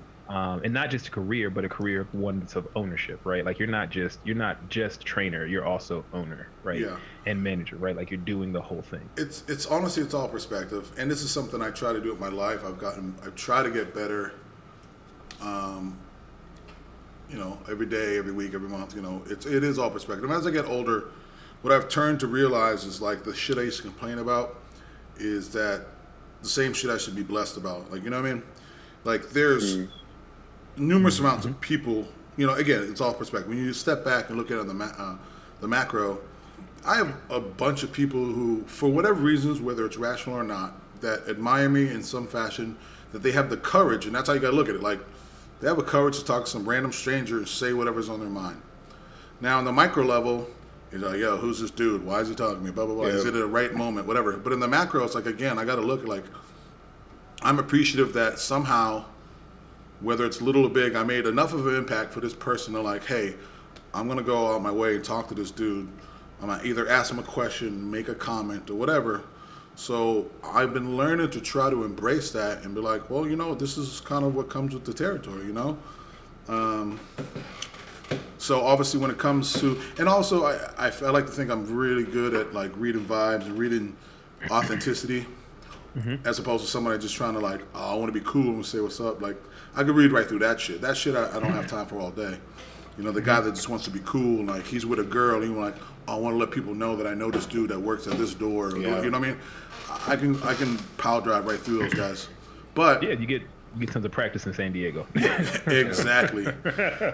but honestly, dude, I would stop what I'm doing and I'll take my time. And you have a guy like, hey man, I just want to let you know, man, I, I see you in the gym and blah blah blah. I've been really trying to do this, and man, I will literally take my time. Like, hey man, this is what it's about, man. Here's my opinion. I'm not telling you what to do. I can only suggest.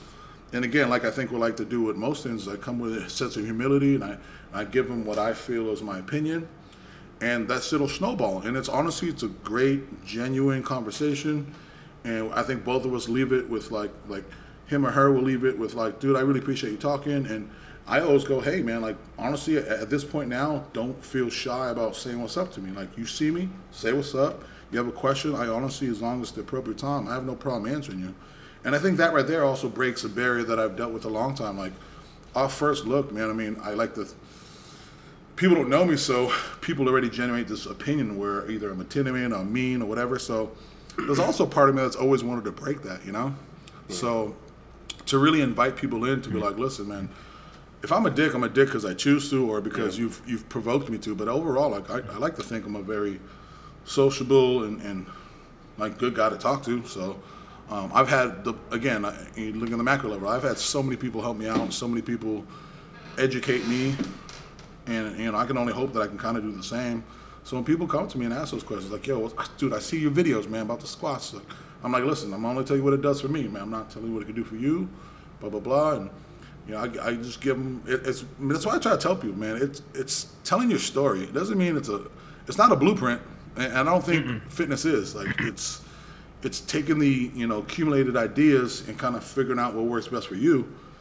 Um, and I, I feel like that's how I do at the gym now. It's the same idea. It's like, you know, I have different packages. I have different trainers. Like, not everything's meant to be a blueprint. You know. Um, so it's just like, hey, yeah, knowing that what took you me offer. a while to figure out. Yeah, man. Because I, I, I, was always asking Q for like a plan, and I remember when he stopped giving me. Actually, no, he gave me one plan. I completely disregarded the plan, and then he was like, "I'm not giving you another plan. what I will give you." and, and, and, again, like being older now, looking back, I'm like, "Wow, that was a dickhead move. Like, ask for another plan. Like this nigga really just."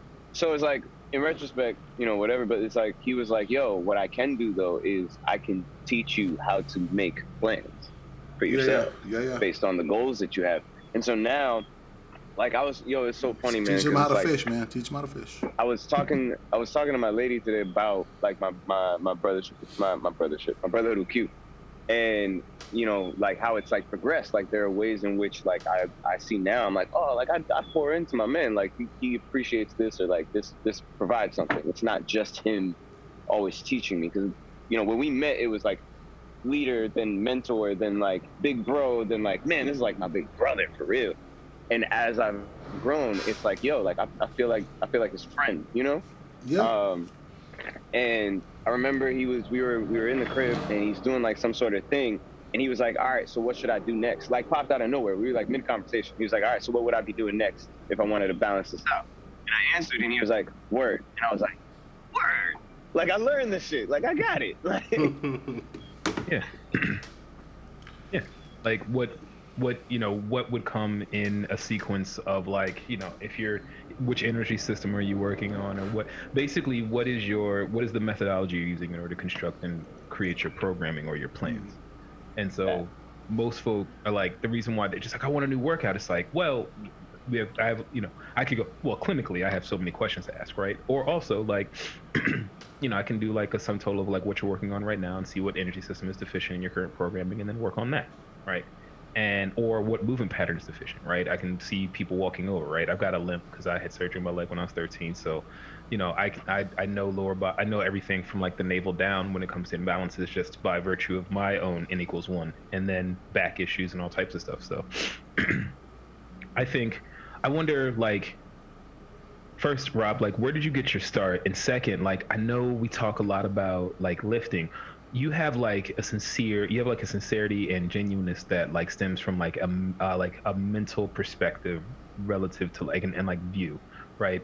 I wonder, is there is there a practice that that goes with your training or that butts onto that, or is it a byproduct of just the weights that you're lifting and th- that catharsis? Dude, it's it's not one man. It's just a culmination of things. I mean, mm-hmm. I felt like through. I mean, honestly, you can make it my lifting career, if you will, you know, because it, it went through many forms, many different maturations, and I, I've gotten the, the the two things that are important to me, is realizing the connection between your mind and your body, like realizing that how how important those things are to match up, and then also being able to think on your own. I think like the people I've worked with, uh, you know, in training such a word that I feel like you know, people I work with that you know that ask me for help and suggestions, like, and that's how I want to look at it. It's like I'm just giving you an opportunity to think on your own. I am providing a little fire, and maybe I'm doing a little guidance, but the idea is past this, and maybe it's not a good business plan because, you know, the idea is to make you want me and need me, right? So I get more sessions. But in my head, I'm like, I just want to train people to think. I'm not training your body. I'm letting you understand the hows and whys. Um, and if I don't know the hows and whys, I want to find out so we can find out together. Like you talked about the imbalances. Like, I want you to understand why this workout or this movement itself is helpful. This is how it's going to cure this because when you do this, it allows your body to react this way, blah, blah, blah. And I think the whole idea, you know, I think through and through, I've always felt better knowing I've helped somebody out. And since I've been so drawn to the fitness because it's helped me out, I kind of want to pass that back on. You know, it's like kind of, you know, what do you call it? Um, I'm brain fart now. It's like you know, just you know, pass it on. You know, that whole gift of like, hey, someone gifted you, now you got to gift somebody else. And Pay it and forward. Yeah, there you go. Sorry. Yeah, pay it for Um, it. I do want to pay it forward, and I feel, I feel very blessed, man. In so many aspects of my life, you know, and, and as many times I maybe have my head down, and it's something I always remind myself, and I, I've been saying it the other day to myself, is like I have more blessings than I do burdens, you know. So the mm-hmm. amount of times I sat thinking, I'm like, whatever, this is rough and stuff. I'm like, dude, man, I'm in a very privileged position, and there's a lot of people to help me there, and I just need to just remember to stay focused and pa- pay it forward. And I think that's what's going on with my training. I can't fully want to be able to give somebody unless I'm constantly continuing my education. So I want to learn more. I want to, you know, very, I want to have the most intricate ways of being able to translate what I do. Because that's one thing, like, you know, and that's another thing about education. It's like, it's one thing to learn something and know it, but for you to translate it and teach somebody else, that's hard. Mm-hmm. Like, there are people with degrees and masters, like, yeah, but it doesn't mean they can teach it.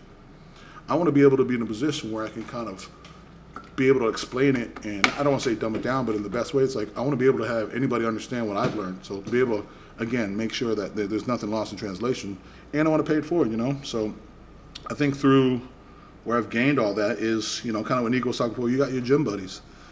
You may not know names, but you just, hey, I'm associated. We come at the same time. We've, we've developed this bond. We're kind of like a gym buddies, gym family. Um, you just naturally, you know, gravitate towards each other, help each other out in some fashion, uh, whether it's through work at the bars, just in general, man. I've the bond of having people around you that want to be better, and you have that passing of stories and that passing of knowledge. I've always loved that aspect, you know. Um, I was never bad at school, but I've never. School's been always tough for me to. Um, what's the best way to? I get easy to get distracted with school. I find reasons for it, but you know, learning on learning on the job, learning through experience, and learning, you know, with people beside me. Man, I'll pick shit up all day. I'll work extra hours, whatever. I love that style of learning, and I figured out, you know, use that to my advantage. Like I need to figure out what was the best way I could learn, and I, I'm a guy who likes to learn on the job, you know. So it was meaning working more hours at the bar, means working more hours in the gym, talking to the right people, and reading those right articles, you know, and that's kind of like kind of where it all going, you know. And at first it started to be like, hey, I want to be a better football player. Um, I wasn't always able to, you know, talk about being uh, when I was young. I was always husky. I could never play Pop Warner. I was too fat for my age, and mm-hmm. the people my weight would have fucked me up because they were older. Mm-hmm. So I never mm-hmm. got a chance to play ball till my freshman year of high school. And then, you know, fast forward, it was pretty good high school, but again, you know, when it came to education of weightlifting and stuff, it was minimal. It was like, hey, just fucking.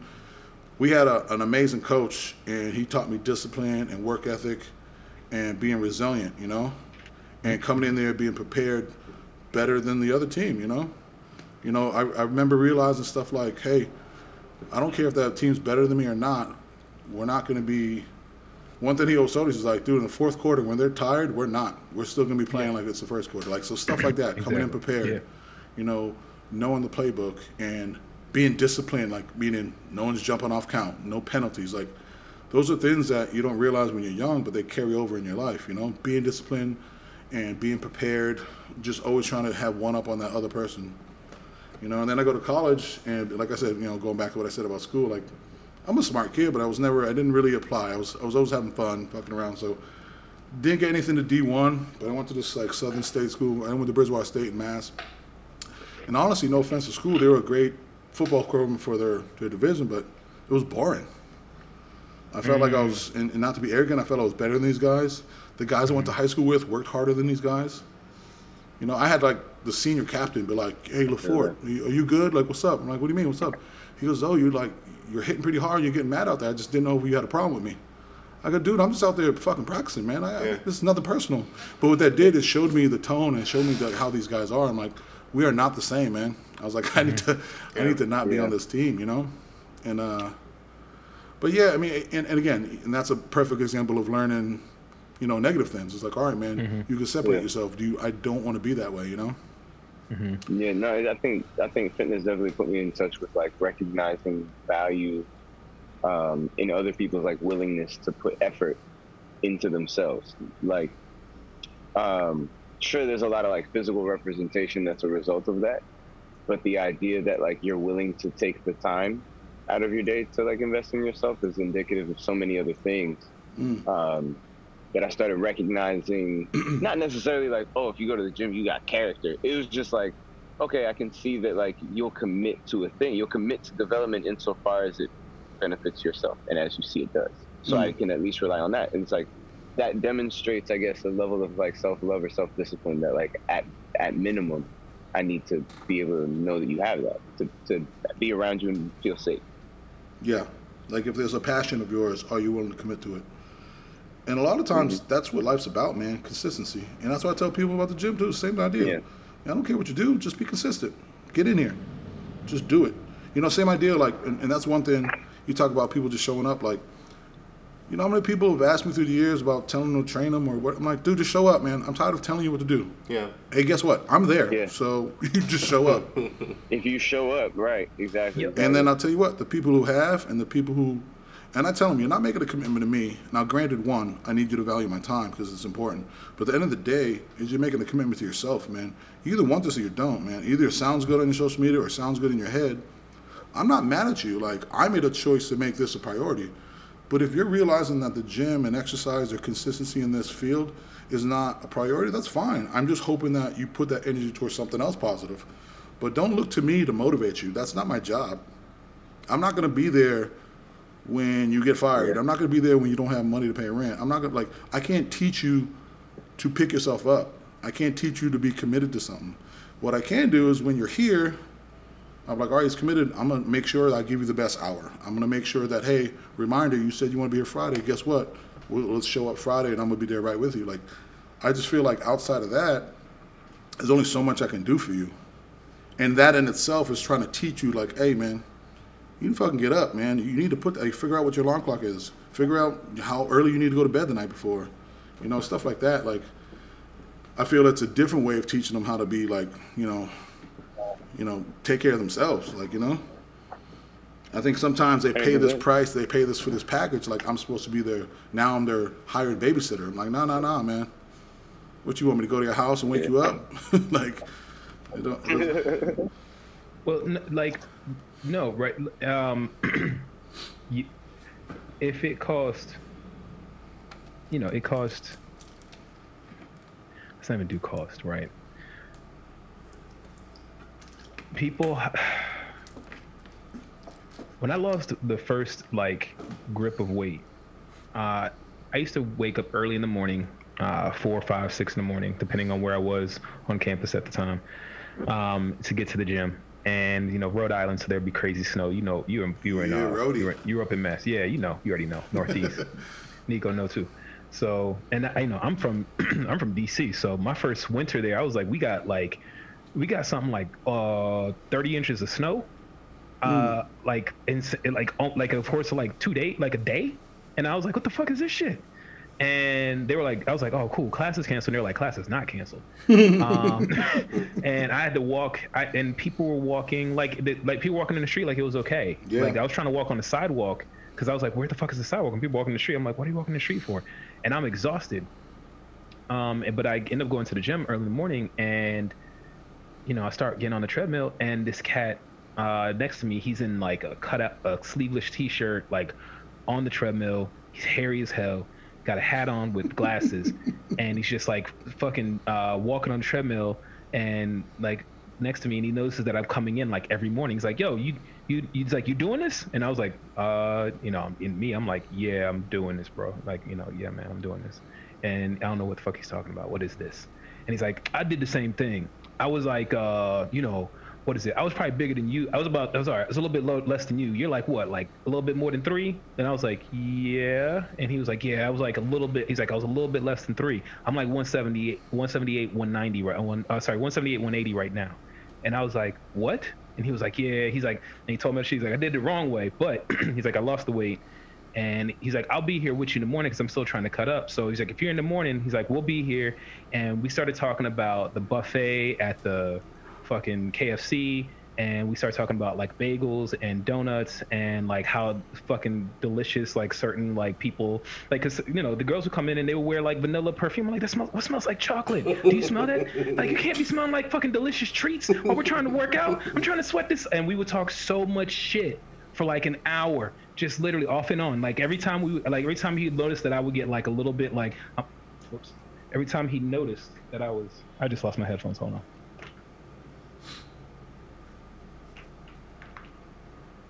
Sorry about that. Every time he noticed that I was like, like like, wavering, wavering or or like, something, yeah, he would just start cracking jokes. like, like he wouldn't be like, "Yo, let's run more." He wasn't trying to be like, "Yo, let's run more, let's do whatever." He's like, "Yo," he'd be like, "Hey, Q," and I'd be like, what, "What's?" And his nickname was Butters. I was like, "What's up, Butters?" He's like, "Did you know that if you take a chicken thigh and put it between two biscuits, halves, right?"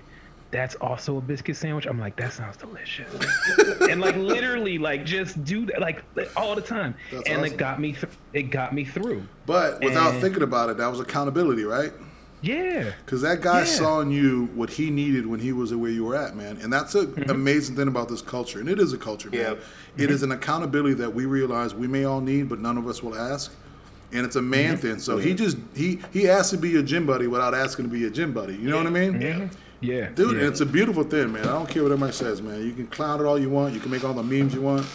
But there's something to say about that gym culture where you're in there, if you're a community, you're embraced, man. Yeah. You're brought under the umbrella, man. It's awesome. Yeah, Yeah. once you, yeah, once you, once you, it, if you know, they were they're snickering right when Nico was talking about first walking in. He's like, yeah, they were snickering at me before. I'm like, that's because that's what that's what they do. They're like, can you deal with this shit? Yep. Like, cause that's the And that's an East Coast thing too, man. I try to tell people that, man. If you can't Yeah, deal with yeah. the dozens, Yeah. They're like, oh, can you can't you, he saw, and then you know, oh, you know, I'm gonna go over and see what not, see what he's up to. So they send somebody, send somebody over. They send over the bar. He's like, yo, you spot me on this thing, blah blah. And then it's like, okay, no, he's cool, he's cool, he's cool. He's Yeah. like, blah. And then all of a sudden, before you know, it, like three weeks later, y'all fucking trading like, oh man, no, you want to turn, you want to supinate your fucking hands to pull in to get the better contraction. That feel, hold it for three seconds, god damn it, hold it. And like all of, you know. Talking about your mom and shit. You, Yeah. you hold it. You're like, I held your mom up last night. And you're like, oh, like I got this weight. I'm gonna fuck you up as soon as I let this as, soon, as soon as I put this down, you better run, nigga, right now. Like, you know, one So, thing you brought up that uh, that made me remember, and again, I, I, this is where I talk about I'm blessed, man, and it's blessed without even knowing. Like, so obviously I grew up in Boston, Yeah. and I always grew up. I mean, I didn't know it. Like, I didn't know a need for a car. I never had it. Like, it was whatever. And when I did have it, I was like, ah, it seems more like a hassle. I never really had to go too far, it was, and I was always, I was literally in the city of Boston, so bus and train was easy as shit, right? But uh, so anyway, go to the gym. I just remember like, do you ask me now, man. I remember fucking to the T, like having to walk to the gym in snow, in the rain, whatever. But it was never a thought. It wasn't like, oh, Yeah. do I want to go today? Like, nah. It was like, yo, just put your fucking boots on, put whatever, and then bring your extra pair of kicks. Like, it was just something you did. Whereas, Yeah. for example, right now, like. People are scared when it gets gloomy out here and fucking there's a little sprinkle and I'm like, Yeah. dude, I'm so blessed. Like I, I'm glad I had the experience I did back east because it wasn't even thought. It wasn't even like, oh, I had it tough. Like, no, I just that was life, man. You do shit. How do you adapt? Whereas like out here, if you went vice versa, if you are grew up in this fucking Disneyland of a fucking city, and they were try to grow up in Boston, I'd like to think people crumble, man. It's tough because they, they go from the just spoiled and and again, it's no one's fault. This place is amazing, but you do that and then go to the East Coast. You're like, what? I have to go out in this fucking weather? like, Yeah. man, I was. I remember my legs got strong just from fucking walking around in boots. Yeah. I remember when Lugz came out, and I was like, you know what? I love my Timbs, but let me sport some Lugz. And I had one of the heaviest Lugz boots. and when that shit got wet, you walking through it, I'm like, mm-hmm. man, I felt like I felt like 15 pounds got off my feet when I took off my boots. But shit, you There's did it every day, man. It's all. It was like whatever. It's just what we do. You know how far I used to walk, or how many buses I would take to try to get some pussy. And by get some pussy, I mean like maybe finger her. Yo, bro. bro. Being Maybe. To the MBTA in All day. Massachusetts Yeah. and like and having to uh having to like traverse towns or cities Yeah. for uh for dating. Oh my god. And that's how bro, you would talk about chick. I'd be talking to my brother and cousin, be like, "Oh, so talking to chick, but guess what? Yo, he's like, what? She's all the way on the orange line, man. I'm like, oh. I'm like, yeah, man, I gotta. Yo, and the what thing you is, like, doing? and like, yo, it's like people, people will like laugh Yeah, or right? whatever, but it's like this is realistically this is before Uber or any of that Yeah. shit. Oh, it's yeah, like, man. You have. We yeah, didn't have no like money for a no way cab. to get around aside, but yeah, you're not paying for a cab. That like the amount of money involved in paying for a cab from where you are to where you're trying to go. Those Haitians you're would rob definitely me. taking the MBTA. yeah, absolutely. And it's like even from the station, it's like I like you were just prisoner to the bus schedule. Yeah. So it's like you had to if you were trying to be somewhere at seven, you had to leave your crib at like three thirty. He's not lying. And then you get on the payphone and be like, hey, j- I'm gonna get there. Just wait. Don't go nowhere. go nowhere. It should puts it should puts uh, Uber pricing in perspective for real. Just tell you, man. That shit was What was You that strong? even- What's that strongman gym that's uh, right there off of the circle uh, where uh, you're going up into? I think you're going up into. oh, it was like that was Gold's gym no, not Gold's. No, that's a regular gym. or, There's or a- Mike's. an actual was strong. Mike's gym? I think I think it was I think it was uh Mike, the name of the guy was Mike something. I can't remember his last. Name. Yeah, it was Mike's gym. So it was yeah. a mic. Yeah. name. there was a strongman gym around there. I remember. Yeah, I remember actually living up in when I was uh, when I was living up in Everett, like literally being on the MBTA and being a slave to that shit. Oh, and Everett, yeah, dude. Everett Yeah. is uh the Cardillo was out there. Like that's where um all those popular weight belts came out of there because you know Everett was like Yeah. a huge like meathead spot, man. Yep, yep, yep. Because if you didn't yep. go there, it was um what do you call it uh, in Watertown, Super Fitness. Oh yeah, yeah, yeah, yeah, yeah, yeah, yeah. Watertown. Oh my god. Um, but yeah, no. Uh, I guess the other part you were talking about, like the picking yourself back up, and I remember when we were doing. You know, I, it's it left such an impression on me. It's something that I do now. I think I probably even did it. I don't think I've done it with Nico because we haven't done any box jumps. But uh, whenever I was doing, we are doing box jumps, and I was like, "Yo, can you like, can you put like a pad on the other side in case I overjump it or in case I fall off, or you want to like, you know, prop up?" Because I've been with other trainers, and they were like, I'd been with a trainer before, and he like stood there and like had his arms up when I was jumping up, just in case like I lost my balance, and my co- like my coach was just like he was he was sitting there. I was like, "Yo, do you want to put something in case I fall?" He was like, "Don't fall." Mm-hmm. And I was like, "But what if I Yeah. overshoot? And what if I overshoot the box?" He's like, "Don't overshoot the box." Pretty simple. Yeah, I was just like, but but like, what happens if I? And I'm like, so are you gonna be able to support? He's like, no, I would matter. And he took like a whole step back away from the box. He was like, I will not, I will not do anything for you. You have ten. I was like, I was like, I think it was like my my first round of box jumps. I'd never done them before, and like we were doing, we were we were doing not a high box. I think it was like a little bit more than 18 inches. It was not a high box, but it was just I'd never I'd never done one without somebody like there to make sure that nothing happened or like there being a pad or something Yeah. else there. And I'd I'd I'd I'd, I'd fucked myself. I'm a cl- I'd fuck up everything. Like like as soon as I do it, the, I fuck. Like I told you about my deadlift. That first deadlift, I fucked it up. Right. Um, and so like that idea that like first not not only that nobody's coming to save you right because that's that's something you know you ought to get you i wish somebody would have just said that to me way earlier in life but like life kind of just said it over and over again uh, but Yeah. it just keeps saying that like nobody's coming to save you figure this shit out um but You're like the also child the in thing Dark is- Knight Rises, man. You don't need a rope. again? You don't need a rope. You're like the child in Dark Knight Rises. precisely. Uh so so he uh and the other thing of like do do the fucking thing. Don't th- there's no safety there's no anything there's no redu- reduction of danger. And, no do the fucking thing. Just do it. Like period. Jump onto the box. Yeah. now jump onto the box as, and land as softly as quiet as possible. I don't want to hear you land on that motherfucking box i want you to jump and land on the box as softly as possible You're like That was uh, always forever hard for me. yeah, yeah. Cause like he's like he's like I didn't because for him he's like I don't I was like man I'm too, I'm like I'm dude I'm like dude I'm like 240 I'm 230 245 like I'm going to make noise in the box. He's like yeah don't. that was my question too. I was like, I'm big dude. I, I'd always, I'd be like that dog with his head tilted, be like, huh? Like, you want me to what? he's just what want me what? But when we do Olympic lift, you want me to stomp the fucking ground? He's like yes. I'm like and it's like but which one is it? He's like both. and like that's that all that shit like a, a lot of that stuff just came through like you know all the philosophy books yeah but all that stuff made the practice of it like there's a reason why the greeks stole the idea of the gymnasium from what would be called africa right it's that idea of like this physical body trains the trains who you are to become mm. Right? Like how you think, how you approach different things. Like th- th- there is no like the reason why you're tapping him in practice is because practice is your work. When you get out on the field, when it's ge- when it's game time, you play how you practice, Yeah. exactly. right? So 100%. like, oh, we're gonna go at full speed today. The fuck you talking about? We are unless you say otherwise. I am at full speed, Yep. right? Shout out to Coach say- Radcliffe. Show me that shit in high school. This nigga, had, Unless we he say- had unless we parents say like speed. writing letters because we had practices all the way like seven thirty, eight o'clock, and we were Mm-hmm. all like, "Yo, fuck it, man." Coach says stay up there. We're not done till he says we're done. Oh, I loved it. Yeah. Drew. Yeah, Drew. What's up? Drew. What's up? Save the best for last. Mine's my uh, memories are kind of hazy because I was dealing with a lot of like family shit and home shit.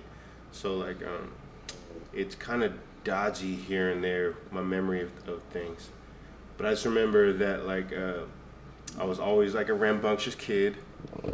Um, I played a lot of sports from the time when I was little, and I was was and continue to be a competition junkie. Um, yeah, if you, if you said you could throw a rock better than me, we, we're gonna be out there sun up to sundown throwing rocks. Yeah, and it wasn't like I wasn't a dick about it, but like I just loved having a mountain to climb. You know what I mean? Yeah, yeah. Like Yeah. so, um, that was me, and uh, it wasn't until I want to say like I, I remember playing like everything, like soccer, baseball, basketball, football, and uh, never really worked out. But like, you know, you especially basketball, because basketball, especially during summertime, every day I was on the court every single day. As soon as I would eat breakfast, get done with my chores, I'd go out there and fucking. Yeah.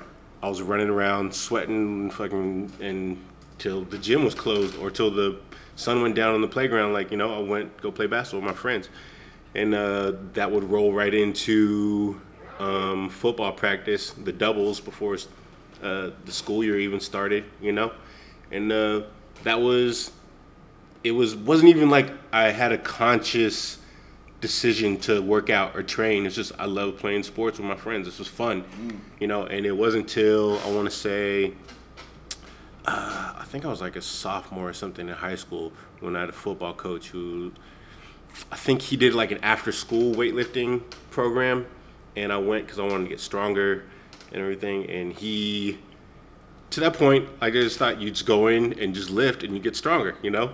And he had like the paperwork, like mm-hmm. marking down like what you're doing. You're doing this many sets.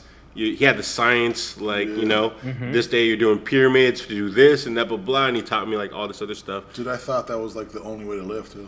Yeah, yeah, right. Three days a week, full body. Yeah, that's exactly that's exactly what I was doing, you know. And uh, I, I got so much stronger over the course of like a year, and I was like, oh, this is the shit, you know. Yeah. This for Had nothing to do being young and your body's like, oh, cool. yeah, and you're stronger than like almost everybody else in school or whatever. Like, yeah, so that was my Except for that one fat kid in the corner that reads books. you ain't getting me, nigga. Got that, got that retard strength. Exactly. You ain't just gonna sneak up on me. You got that kung fu grip. Um, but so that, that's that's how I got into lifting, and then uh, I think I, it was kind of all the other sports kind of melted away by the time I was like uh, a senior, you know. And like I said, I was kind of dealing with home stuff and living. Uh, I wasn't living with my mom anymore, and I was going to live with other people. But uh, I, I kind of had somebody put me into boxing to help file down my temper because I was definitely like frustrated and stressed out from that situation. And I was lashing out and not going to school as much as I should have. And, uh, you know, it, once I was done with football and I didn't need to just be have brute strength for like four or five yards at a time, you know. Um, I just went all in on boxing and I saw the other side of of my fitness, you know? Like cuz it went from one side where like I'm really big, I'm really strong, but I'm also really heavy and it's hard to carry that shit around, you know? And if I had to run fucking for over a mile, I would be I would be dead. But then I got to boxing, and you have to run all the time. You have to start off with like fucking two and three miles as the warm up to get in, and then then you go start your fucking your training session for the day, you know. And then on top of that, like you're if it's a day when you're sparring, like you can't take like little breaks and everything in the middle of a round, you know? Like it doesn't matter if you're tired, this motherfucker's still coming. And, you know, you have to learn to condition your mind as well. So like I lost all my size, I got really lean. Uh, I could run all day without even think about it, you know?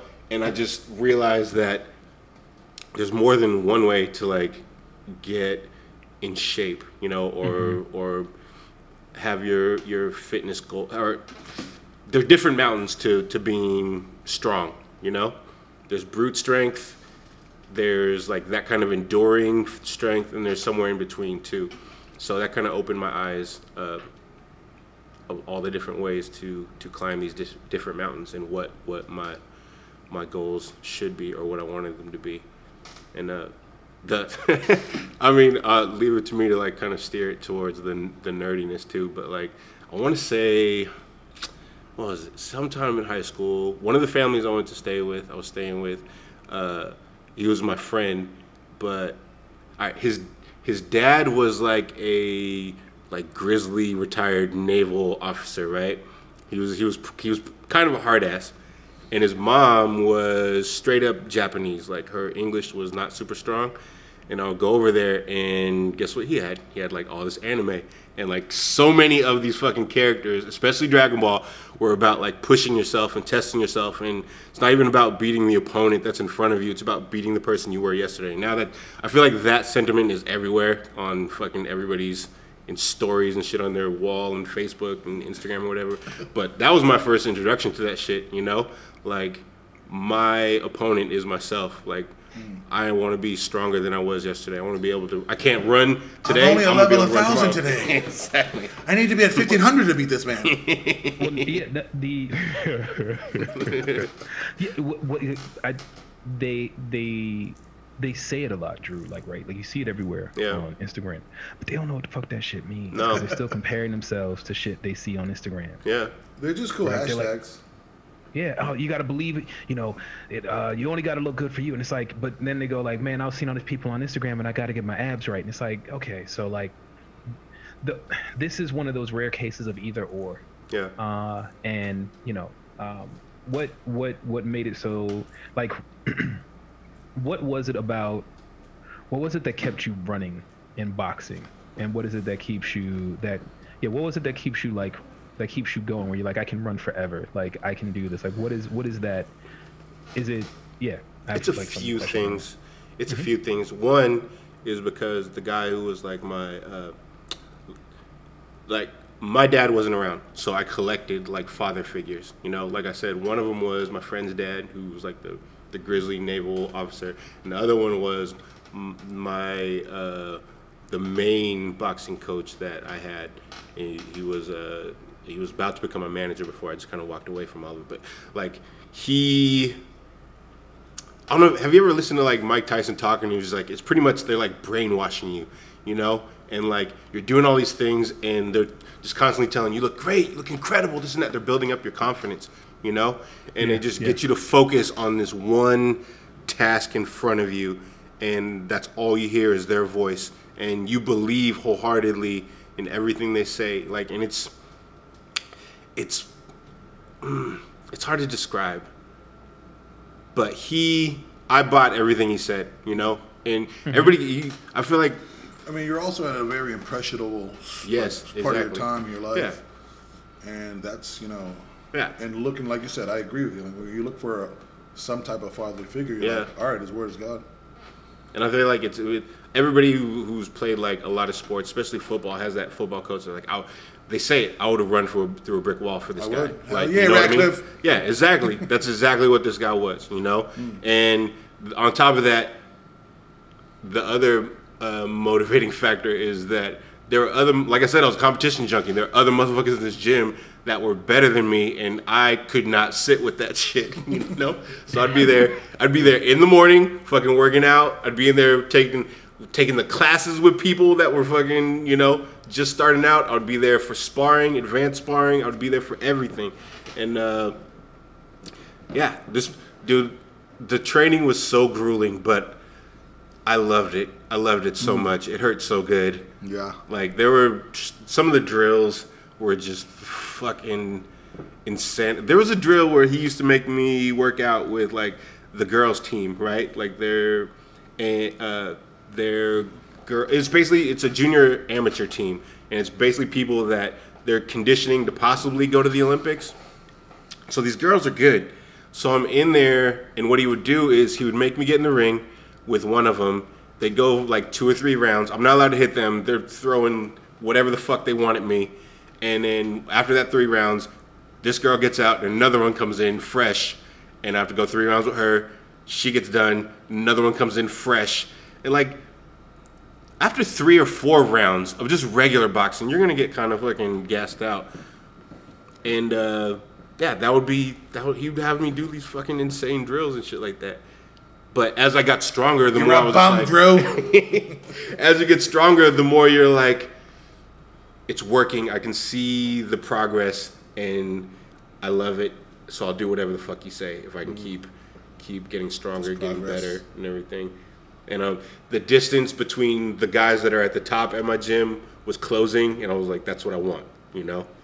And there's another weird thing too, is that like um, uh, I think later on, I moved to San Diego, and uh, I started like doing security and stuff at the bars and things like that. And uh, all right, if you're at, at like one of these fight gyms or boxing gyms, like usually most almost everybody's super cool, you know, everybody's super mellow, you know. These guys don't, they're not assholes. You know? Fighters don't fight. No, exactly. They're, they're the fighters I've met. Almost every single one has been the nicest, most. They don't have shit to prove to anybody, you know. Um, but I would go to. it- You don't realize how much stronger you are than regular people, you know. So I would get to like these bars where I'm fucking like uh, doing security, and you'd have some fucking asshole who wants to fight you, and you're trying not to fucking fight, and they haul off and do something, or you have to fucking do something to protect somebody else, and it's like flicking a child. you know, you have to realize you realize you have to really uh, mitigate how much force you're putting into Yeah. you know handling these people. I remember we used to, by we I mean I used to have this game, and I would have, even though they wouldn't bet me, I would like, you want to bet see how far I can push this dude? and I was getting so much better at my bench, my incline. I'm like, how much you bet I can incline this guy fucking to that tree? I seen them do it. I seen them. I seen them do that shit. I'm not even kidding. I seen it. I'm like, watch this. You bet? You bet? I'm like asking, you want to bet me? Who wants to bet me? Just a dollar? Dollar bet. Handshake. Yeah. Let's do a handshake. Yeah, so um, I don't know, gaining one gaining access to this type of power uh, when I was a kid, and then also learning. One of my coaches later on was like one of the most important things you need to learn is control, and like learning uh, all these different aspects that come along with these different types of strength that you, you gain access to. It was it was just all, and then I love the philosophy of all the different uh, thought processes for boxing and things like that, like learning how to read opponents, uh, picking up on habits and tendencies, like the chess game, you know, which I wasn't. I don't think I was great at it, but I loved having it explained to me and like uh, having the having it broken down for me, you know, because those guys are the top top level. I have anybody who gets in the ring, I feel like they deserve your respect. I hate the following day after like a boxing match or something like that where somebody gets knocked out and everybody's like making jokes and memes and shit. Like when Manny Pacquiao got fucking knocked out that one time, and, like all the memes and shit. Like that dude deserves your respect. That dude's one of the fucking greatest to ever fucking lace him up. And it takes balls, balls. Even if it's just sparring at like your local gym for like with headgear and you know pity pat gloves and everything. Like it takes balls to get in there. Like I don't, I don't like uh, the internet's reaction to, to pretty much anything really, but especially Let's, like let's, put, let's put Manny Pacquiao in perspective real Yeah. quick, right? And Yeah. people lo- if people always want to like like shit on and like kick him in the knees and shit, and it's like, hold on for a second, real quick. My man, the only re- the, the only way that they could discredit this guy, this is beyond what he said later on, because not everybody's perfect. These are Yeah. your heroes. But like, as far as a boxer is concerned, was Floyd Mayweather being like, oh, he's on that, he's on that stuff. yeah, yeah. That's why. That's that's the only way he could explain it. I don't. He's like, so. he's on, he's on that shit. I right? And like, and like, other than that, he's like, oh, he's da da da. He's he's so old or something like that. It was like, uh, he, in some way or another, he was cheating. That's how good he was. Yeah. Is that the only way to explain is that he was cheating somehow, Yeah. and like to discredit him. And I'm just like, that's a bad. Per- that that's a bad. That's a person you don't like when when uh when Eugene Robinson, right, the lead, the front man for Oxbow, when he was an editor for GQ and he's interviewing Mike Tyson, and he was talking about what was it like to and he was like, you know, you know, do you remember what it was like when you and Mike interrupts him? He's like, man, you know, I got, and he starts talking to him, and he starts, you know, when you're boxing, because because he wanted to ask him about the fight, and what he really wanted to do was get Mike into the ring and like spar with Mike Tyson, because he's like, I've been doing Brazilian Jiu-Jitsu, Yeah. my boxing game is tight. I just want to spar with Mike Tyson, like I just want to get in the ring and just roll with him a little No, bit you don't. then like and yeah yeah and he's like he's like you know we walked around the boxing ring in his room in his house and he's like he kept he kept like changing the subject and we got into the car and I asked him I'm like let me just ask him about the fight and then we'll get back inside the house ask him about the fight and he starts moving his fa- hands and he's mimicking the fight he's reliving the fight Yeah. and his hands start moving so furious he's like i could feel the impact Yeah. in the driver's seat of his movements and he's like i didn't want shit to do with him Yeah. He's like, I realized at that moment, he, in order to spar with Mike Tyson, is to literally want. To, it's like it's there's no sparring with him. no. Mm. He's that tuned. Yeah. Yeah, he's that tuned to what he does. Like even in Hangover, they were talking about like how when he like him missing was like fucking hurting people. like, like it was like just that just the just what was coming off of him, and it's just like that. That inner like. Pe- like when you say like you know when people were like oh he was bringing these girls into like test or whatever it's like no the the energy system that you need to ought to be in a dead panic while taking on while taking on impact and still using your cardio like your Yeah. aerobic and anaerobic systems at And the same thinking fucking time. through what they're doing and what you're doing in response. Like, yep, yep, yep. shit is yep. Uh, yeah, dude, have somebody, uh, have somebody hold up, have somebody, what was it? Uh, you have somebody do plank walk ups, and then have them uh, skip a let, it like have them, uh, sk- you know, d- give me all odd numbers to fifty, yeah. Yeah. right? right, while doing while doing plank walk ups, right? Because plank walk ups, they're increasing intensity, alternating plank walk ups, right? Just a plank hold won't do it because somebody they can just do it, but you got to have alternating intensity and increasing intensity while the number goes up. It's something they can do. The numbers start getting fucking crazy. Like people are like, uh, uh, keep walking, Yeah. uh, uh, and it's like just keeping that logical process going while under duress is Yeah. fuck that. And oh I'm- my god, I used to love those training sessions. I used What- to love coaching that shit. what you said I feel about like, like, you still love the torture. yeah. I love it. Yes. because you get you get to get real silent and they'll just chill right and then when they look over they, they look over and they're like they're like okay so and, and the, the, the, the fighters again Defeated you. fi- fighters don't they'll just keep going it's the it's the it's the people who come in who just want the fighter body yeah. Yeah. Yeah. people who come in who just want they just want the aesthetics they just want to be there they just want to be around that and then they're like man this shit is so hard what the fuck did, what what did you think it was Yeah. Yeah. It's fucking tough. you Take, you take one Tae Bo class, now you think you're an MMA fighter? yeah One of the things you touched on, well, like how they said Manny Pacquiao was cheating. That's that touches on one of the things I hated. Like even before I got into boxing, was like uh, you have somebody who dedicates all of themselves into this this thing, and you haven't done it or can't do it, so you want to tear them down, right? Like, and Mm-hmm. Yeah. Rob, let me know if you fucking ever got this, but like. I started filling out like You mean around. it made me think of a story, but go ahead. I started filling out like I think when I was like a sophomore in high school, and all of a sudden, every now and again, I would just hear these other motherfuckers on the football team say, "Oh, you must be on roids or something like But that." I had juice. No, yeah, and I was like, "No, I'm not. I'm just. I don't know why you would think that." And then like, especially when I started lifting weights, like I got even more, and I've never fucking taken anything, anything past protein powder. And I feel like He's on that, creatine. I feel like that really fucking. De- Don't, I got a story about that. so like when I was going into my junior, sorry for the side tangent, but going into my junior season, like the football staff tried to put everybody on creatine, and I wasn't sure about it.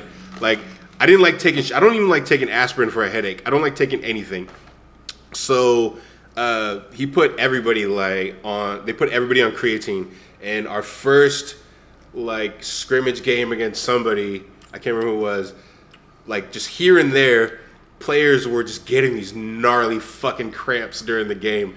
And like the first one was like uh, our quarterback, who was also like our punt returner. He fields this kick and he cuts right and then cuts left. There's nobody around him, and he just lays down and puts his leg up in the air. And he couldn't fucking walk. They had to work this cramp out. And throughout the rest of the game, everybody started getting these fucking crazy ass Dropping like cramps. flies. Yeah, exactly. So like before the game, they started giving everybody bananas and like I think uh, some kind of weird Gatorade gum or something to make sure they're hydrated. But like, no, I don't like fucking taking shit. Yeah, I remember we used to work out. I used to work out, and I was like, "Yo, we want to go get some supplements." You're like, "Nah, I don't do that shit." No. I I was, was, like, "Yeah, I don't do this shit." the other thing was like I think what when he was trying to put me on creatine, I kind of looked up some stuff. I went to like the GNC. I knew shit about shit. I tried to go in there and talk to somebody, and I looked at some bottles for something. I don't remember what it was, but it was only like it was pretty expensive for as few pills there were in the bottle and i was like i'm not paying for that shit i'm, I'm like 15 16 i don't have disposable income like this Yeah. i got so i went home and that same night like on fucking sports.net or whatever show there was like some expose on like kids doing like these uh, performance enhanced or something like that. It was like fat burners or something like that, and it showed this family. It was like a mom and a dad sitting on the couch, and the kid was like sitting in between them, and his eyes were just wired. And he's like, "I couldn't sleep.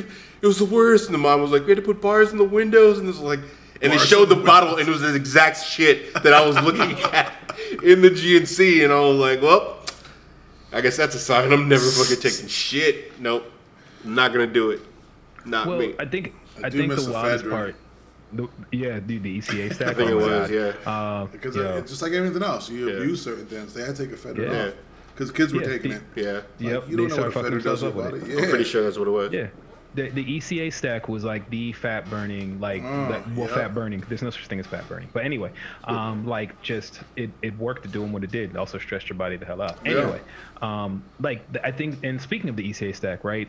Uh, creatine, right? It has all the research behind it, but I think it's it's weird because like the stig- the stigma of what it means to be natural, what it means to be what it, what what supplements actually are and do, Yeah. and then um, what pharmaceuticals actually are and do, right? And for me, I had a lot of that stigma going into my training and coaching career, right? Like I was just like ah, and then I started. You start working with athletes. You start working. The first time I got exposed to tra- coaching somebody that was on performance enhancers was working with somebody that was in their 50s and they were getting testosterone replacement therapy. Yeah. and their recovery and i was doing their i was doing their work and i was looking at their performance numbers week i mean week over week and i was just like and like after the six week i was just like um okay so real quick in order to continue to train coach you i need to know what you're currently on. Like what are your current like not- like what's currently going because like right now your performance doesn't make sense. Yeah. and so like i need to know what's up. And and so he was just like oh blah blah do this but i run this this and this. And i was like oh okay cool. And it it it, it wasn't until then that i started understanding all of the recommendation like all of the things that people are reading in magazines about how to do certain things to lose weight and to train and to all these things have so much to do with an with with an athlete that is performance enhanced in some way Yeah. and so a lot of those obje- a lot of those objectives are not are, are not real or or for a completely trained and conditioned athlete that is ready to do that work like right so i think i think there was a lot of like people are like oh you're gonna you know if you do this you're gonna look yo you will not you you i i have seen people that are on shit and you wouldn't know it until you see their fucking performance numbers and you're like god damn yeah. Um, and then I've seen people that aren't on anything, like nothing, vegan as a matter of fact, right? Like vegan, all types of shit, and their performance numbers, strength to rate, strength to rate ratio is like, you got to be kidding me. And then their endurance, like their VO2 maxes, you're like, you should be on a team somewhere. like, like you need to, you need to be like the the, ath- the the best the best athlete in the world at the triathlon is not taking first place. Like the best basketball player is not in the NBA, right? They're casually at some gym somewhere running hoops with some running hoops against that whole neighborhood because they're that good, right? And it's just like I think. I think people are so busy, and I know we're, I'm off on like a fucking tangent of a No, tangent, go, but go. like, um, but like I think you know, watching you, Drew, and like seeing you train, um, you know, hearing the stories about like people like doing, it's like people don't know what those things actually do and what they're actually for, and like what what that actually does, and how much of that like that's actually science backed. Like you can actually, Yep. there's actually research behind what those things do, and they're regulated, even though they're illegal to use, Ill, like they're illegal to use without a prescription. Yeah. And then supplements don't have any regulations. Yeah.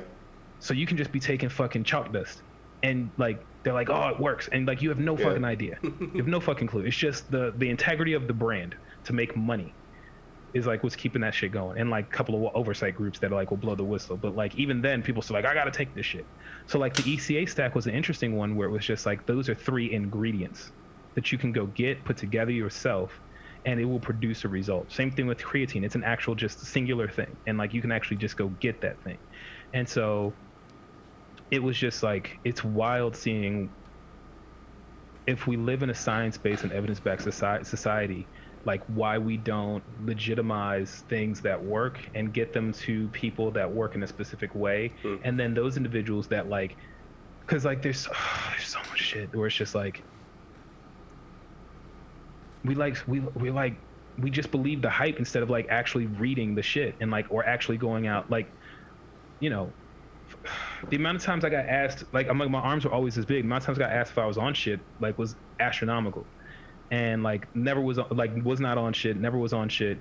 And like it's just uh, but at the same time like when i started working with people that were it was like the amount of stuff that you have to be paying attention to in order to do that properly Yeah. and to do that well and the amount of support that you need and the amount of like attention you have to pay to your diet attention you have to, attention you have to pay to your diet it's like it is work It is Yeah. more work than actually just going in there and doing it just off of like a, a 40 30 30 diet program Yeah. and and going to the gym and sleeping it out and sleeping seven to eight hours like it's more work than even that and it's like it's crazy to think about like the amount of like stress that you're putting your body through in order to produce that kind of result anyway sorry When people when people assume or in, insinuate that you might be on steroids, is it l- a little flattering or more like, "Fuck you, I worked hard," you know? So for no, so if it's coming from like a regular like oh bro like what you cycling on I'll be like man get the fuck out of here like you don't even know. However if it's coming from like a coach Yeah. That shit's a fuck. He's like all right so like are you running like are you doing like you know he'll be are you doing like testy with like blah blah for like Yeah. stamina? And I'll be like nah I drink maca in the morning. With some oat milk." And he's just and, it- and they're like they'll be like yeah okay so mock and I'm like mm. no for real. And I like bring it out of my bag and they're I like, like oh, that green shit, shit." no. Yeah on some real shit. Like yeah I, I do that. They're like oh that's why your body that's why my body fat's so high. And they're like oh okay okay okay. Right? Like like it, it, it, it makes sense right like mm-hmm. but at the same time like coaches like actual coaches who work with enhanced athletes like like when when the UFC cracked down on enhanced athletes like I didn't lose any of my athletes Yeah. right? But at the same time, I know athletes that didn't fight in the UFC for like a year and a half, Yeah. and not because they couldn't. I mean, not because they got kicked, but because they didn't want to. They didn't wanna get caught. Yeah. Yeah. they didn't want to. They didn't want that. They they they, wanna get froze their tainted. contract. Hmm They froze their contract, went into a, went to a training year, and then fulfilled their obligation of the contract uh, towards the end of it versus spread throughout. Yeah. and so because they would have these like little three year deals. And so uh yeah man it's um that whole that whole like I, I what about yourself man? Did you find it as a compliment or were you like get the fuck out of here like what's wrong with you? Um, when I was a kid, uh, it was a mix of both. It depends. Yeah, like you said, it kind of depended how they came at me. Like, uh, it, it first started in high school, and I think a lot of times I was like a little flattered. But if it's somebody just being a dick, then I was like, no, dude, I fucking. Especially when I was working really, really fucking hard, dude. I was in there every day, all day. Like if I had time off, I was there, and I was getting my ass kicked. Like, don't fucking minimize like the effort I'm putting in, you know, like that. So it, I feel like it depended who was who was saying it, how they were saying it, and was I actually just was it from me just filling out naturally, or was it when I was actually getting in shape because I was fucking killing myself in the gym every day? Yeah. You know? Yeah, there's like certain certain people like Yeah. my, if my man asked me, I'd be he, if my man asked me, he's like, "Yo, you," he's like, "You you you you cycling? You pinning?" And I'm Yeah. like, uh, he's like, "Yo, fucking good for you." Yeah. Yeah, like- he's right. like, "Yo," because and not even like you like you and if, if it were the other way around, I'm like, "What if I wasn't?" He was like, "No, I'd have been like, yo," because he's like, even like, "Are you?" He's like, "Yeah," It- and if he was, it was, was like, "Oh, you are." I'm like, "Oh," then I'd be like, "Good for you," but also you need to change your diet, like, like your diet needs to tighten up, like right now, right? Like because there's more responsibility with that shit. Yeah. Um, and I think there's there's there's so much more uh, there's so much more to every like Olympic weightlifter like Olympic weightlifting taught me so so many subtleties about moving weight that uh every like nothing uh, the only this is why it's why I keep sticking with kettlebelling as the thing that I do at my house and Olympic weightlifting as the other one like because it just it there's so many things it teaches and every activity has like its complex counterpart right like yeah. You know and the, like it's not just like boxing like sure i can go in and hit the bag. However if i start getting into the the the the, the thinking behind reading a fighter and creating a strategy for a match and then going in and sparring out that strategy with another like ooh, like that's i'm gonna be there. I'm not gonna i can't do that in an hour. That's Yeah. not an hour. Yeah. that's that's a, that's a, that's that's from four to eight o'clock at night. Yep. Hmm. and probably in the morning uh, uh, at 6 a.m. jog, right? Like just to get myself ready for the shit I got to do from 4 to 8, Yeah. Because right? I'm telling you, I up until until I started boxing, I fucking hated running. For football, it was the worst. I Yeah. fucking hated running so much, but I learned to love it. Like, and it wasn't even. I think from sparring was really where my cardio went up, and just running was just to make my legs stronger. You know, like because breathing wasn't even an issue anymore. Initially, the reason I hated running was because I'd fucking get out of breath. You know, but when it came to boxing, I would get out of breath from the sparring. So the running was nothing compared to that. That was just, you know, you're running hills now to make your fucking legs stronger. That's mm-hmm. that's what the running's for. So yeah, Yeah, when I was younger, because it is not the same now. Fuck running. but when I was younger, because I was so good at it, I was just like, I didn't. Running was nothing to me. Yeah. I ran in pads. I used to run, joke around, fuck Yeah. around, running backwards. Yeah. We ran, we ran hill sprints, like everything. So cardio was never a question to me. Yeah. Even when I played college, even when I played semi-pro, it was like my mm. body was still continuing that conditioning. And like I said, from high school, I learned to just go fucking redline your body, man. Fucking bust your ass, man. You know how many sleds I used to push on my own? You know how many sprints on the Oh. hills? Like Yo, the so- prowlers. Oh my Dude. god. Oh yeah, you had the impact sleds. Uh, what you call with the pads on them. Yeah. So Yeah. to me, it just it was just automatic. So, but then when I didn't have that and I had to self motivate to like keep that condition, I lost it, and it's it's obviously not the same. But dude, yeah, when I was younger, I was, running was never a problem. And then when I tried to get in shape and try to do some boxing and trying to do that that contest and the industry stuff, like ooh, it was a chore. tough, yeah. Especially at my weight, starting to realizing the impact that being someone my size and running would be on the knees, on the back, and like Yeah. fuck, man. But yeah. yeah. I was fine with running for for for football because that's like 5, 20, sometimes longer, but shorter bursts. Yeah, you yeah, know, yeah. but just running for like miles at a time. Yeah. I fucking hated that shit when I was younger. It was the worst. I fucking hate running. Right? Yeah. Yeah. Yo, the, the the president's challenge when they used to run that mile. You know, never I never would place in that shit. Crunches I and remember push-ups that and running. I remember that. Or bullshit. just not do it.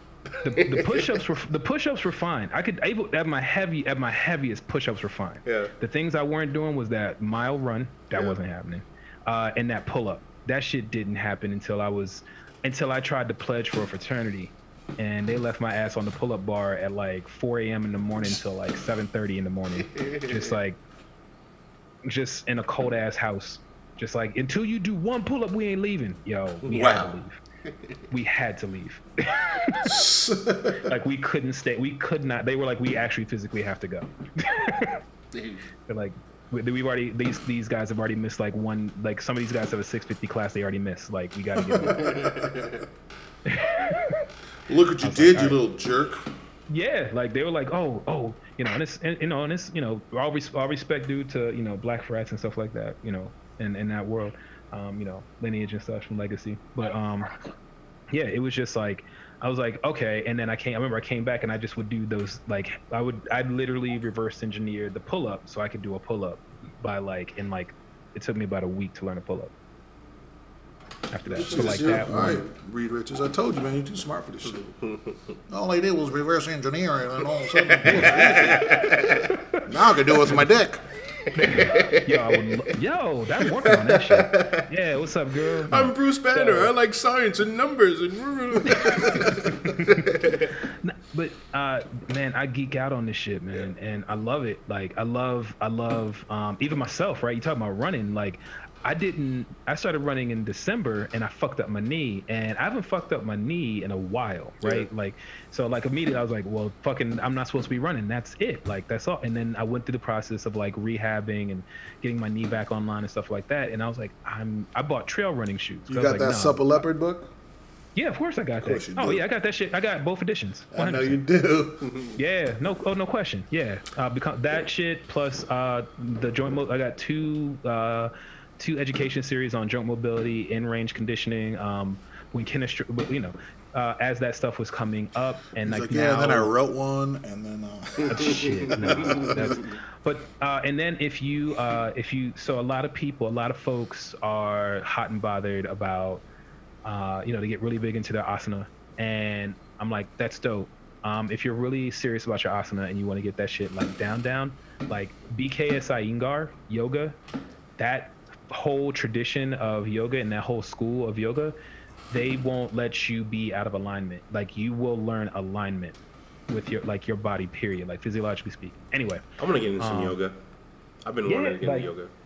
yo i think uh honestly there's a like there's a whole movement going on right now it's like really it's it's being really well documented on uh, instagram Yeah. um but if you get into in range conditioning uh uh, a functional range conditioning um really working on those lever arms and uh really going through the ranges of motion and maintaining um uh, tension and throughout the like the lengthening and the fle- the the extension and the flexion of the muscle of the of that muscle group. Yeah. Um,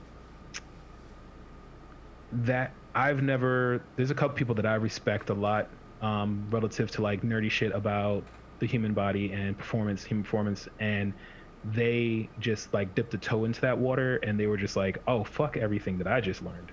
Um, and and and you know, not actually, but more or less like it it it fills a hole that a lot of yoga, Pilates, and um, mobility work was filling up, but wasn't hitting the way that we that the way that we wanted to, and it fills that hole nicely. And um, I'm really super impressed with people focusing. Like, if you want to like working through dynamic ranges of motion for flexibility. that what kind of range of motion? Di- so dynamic. So like, it's like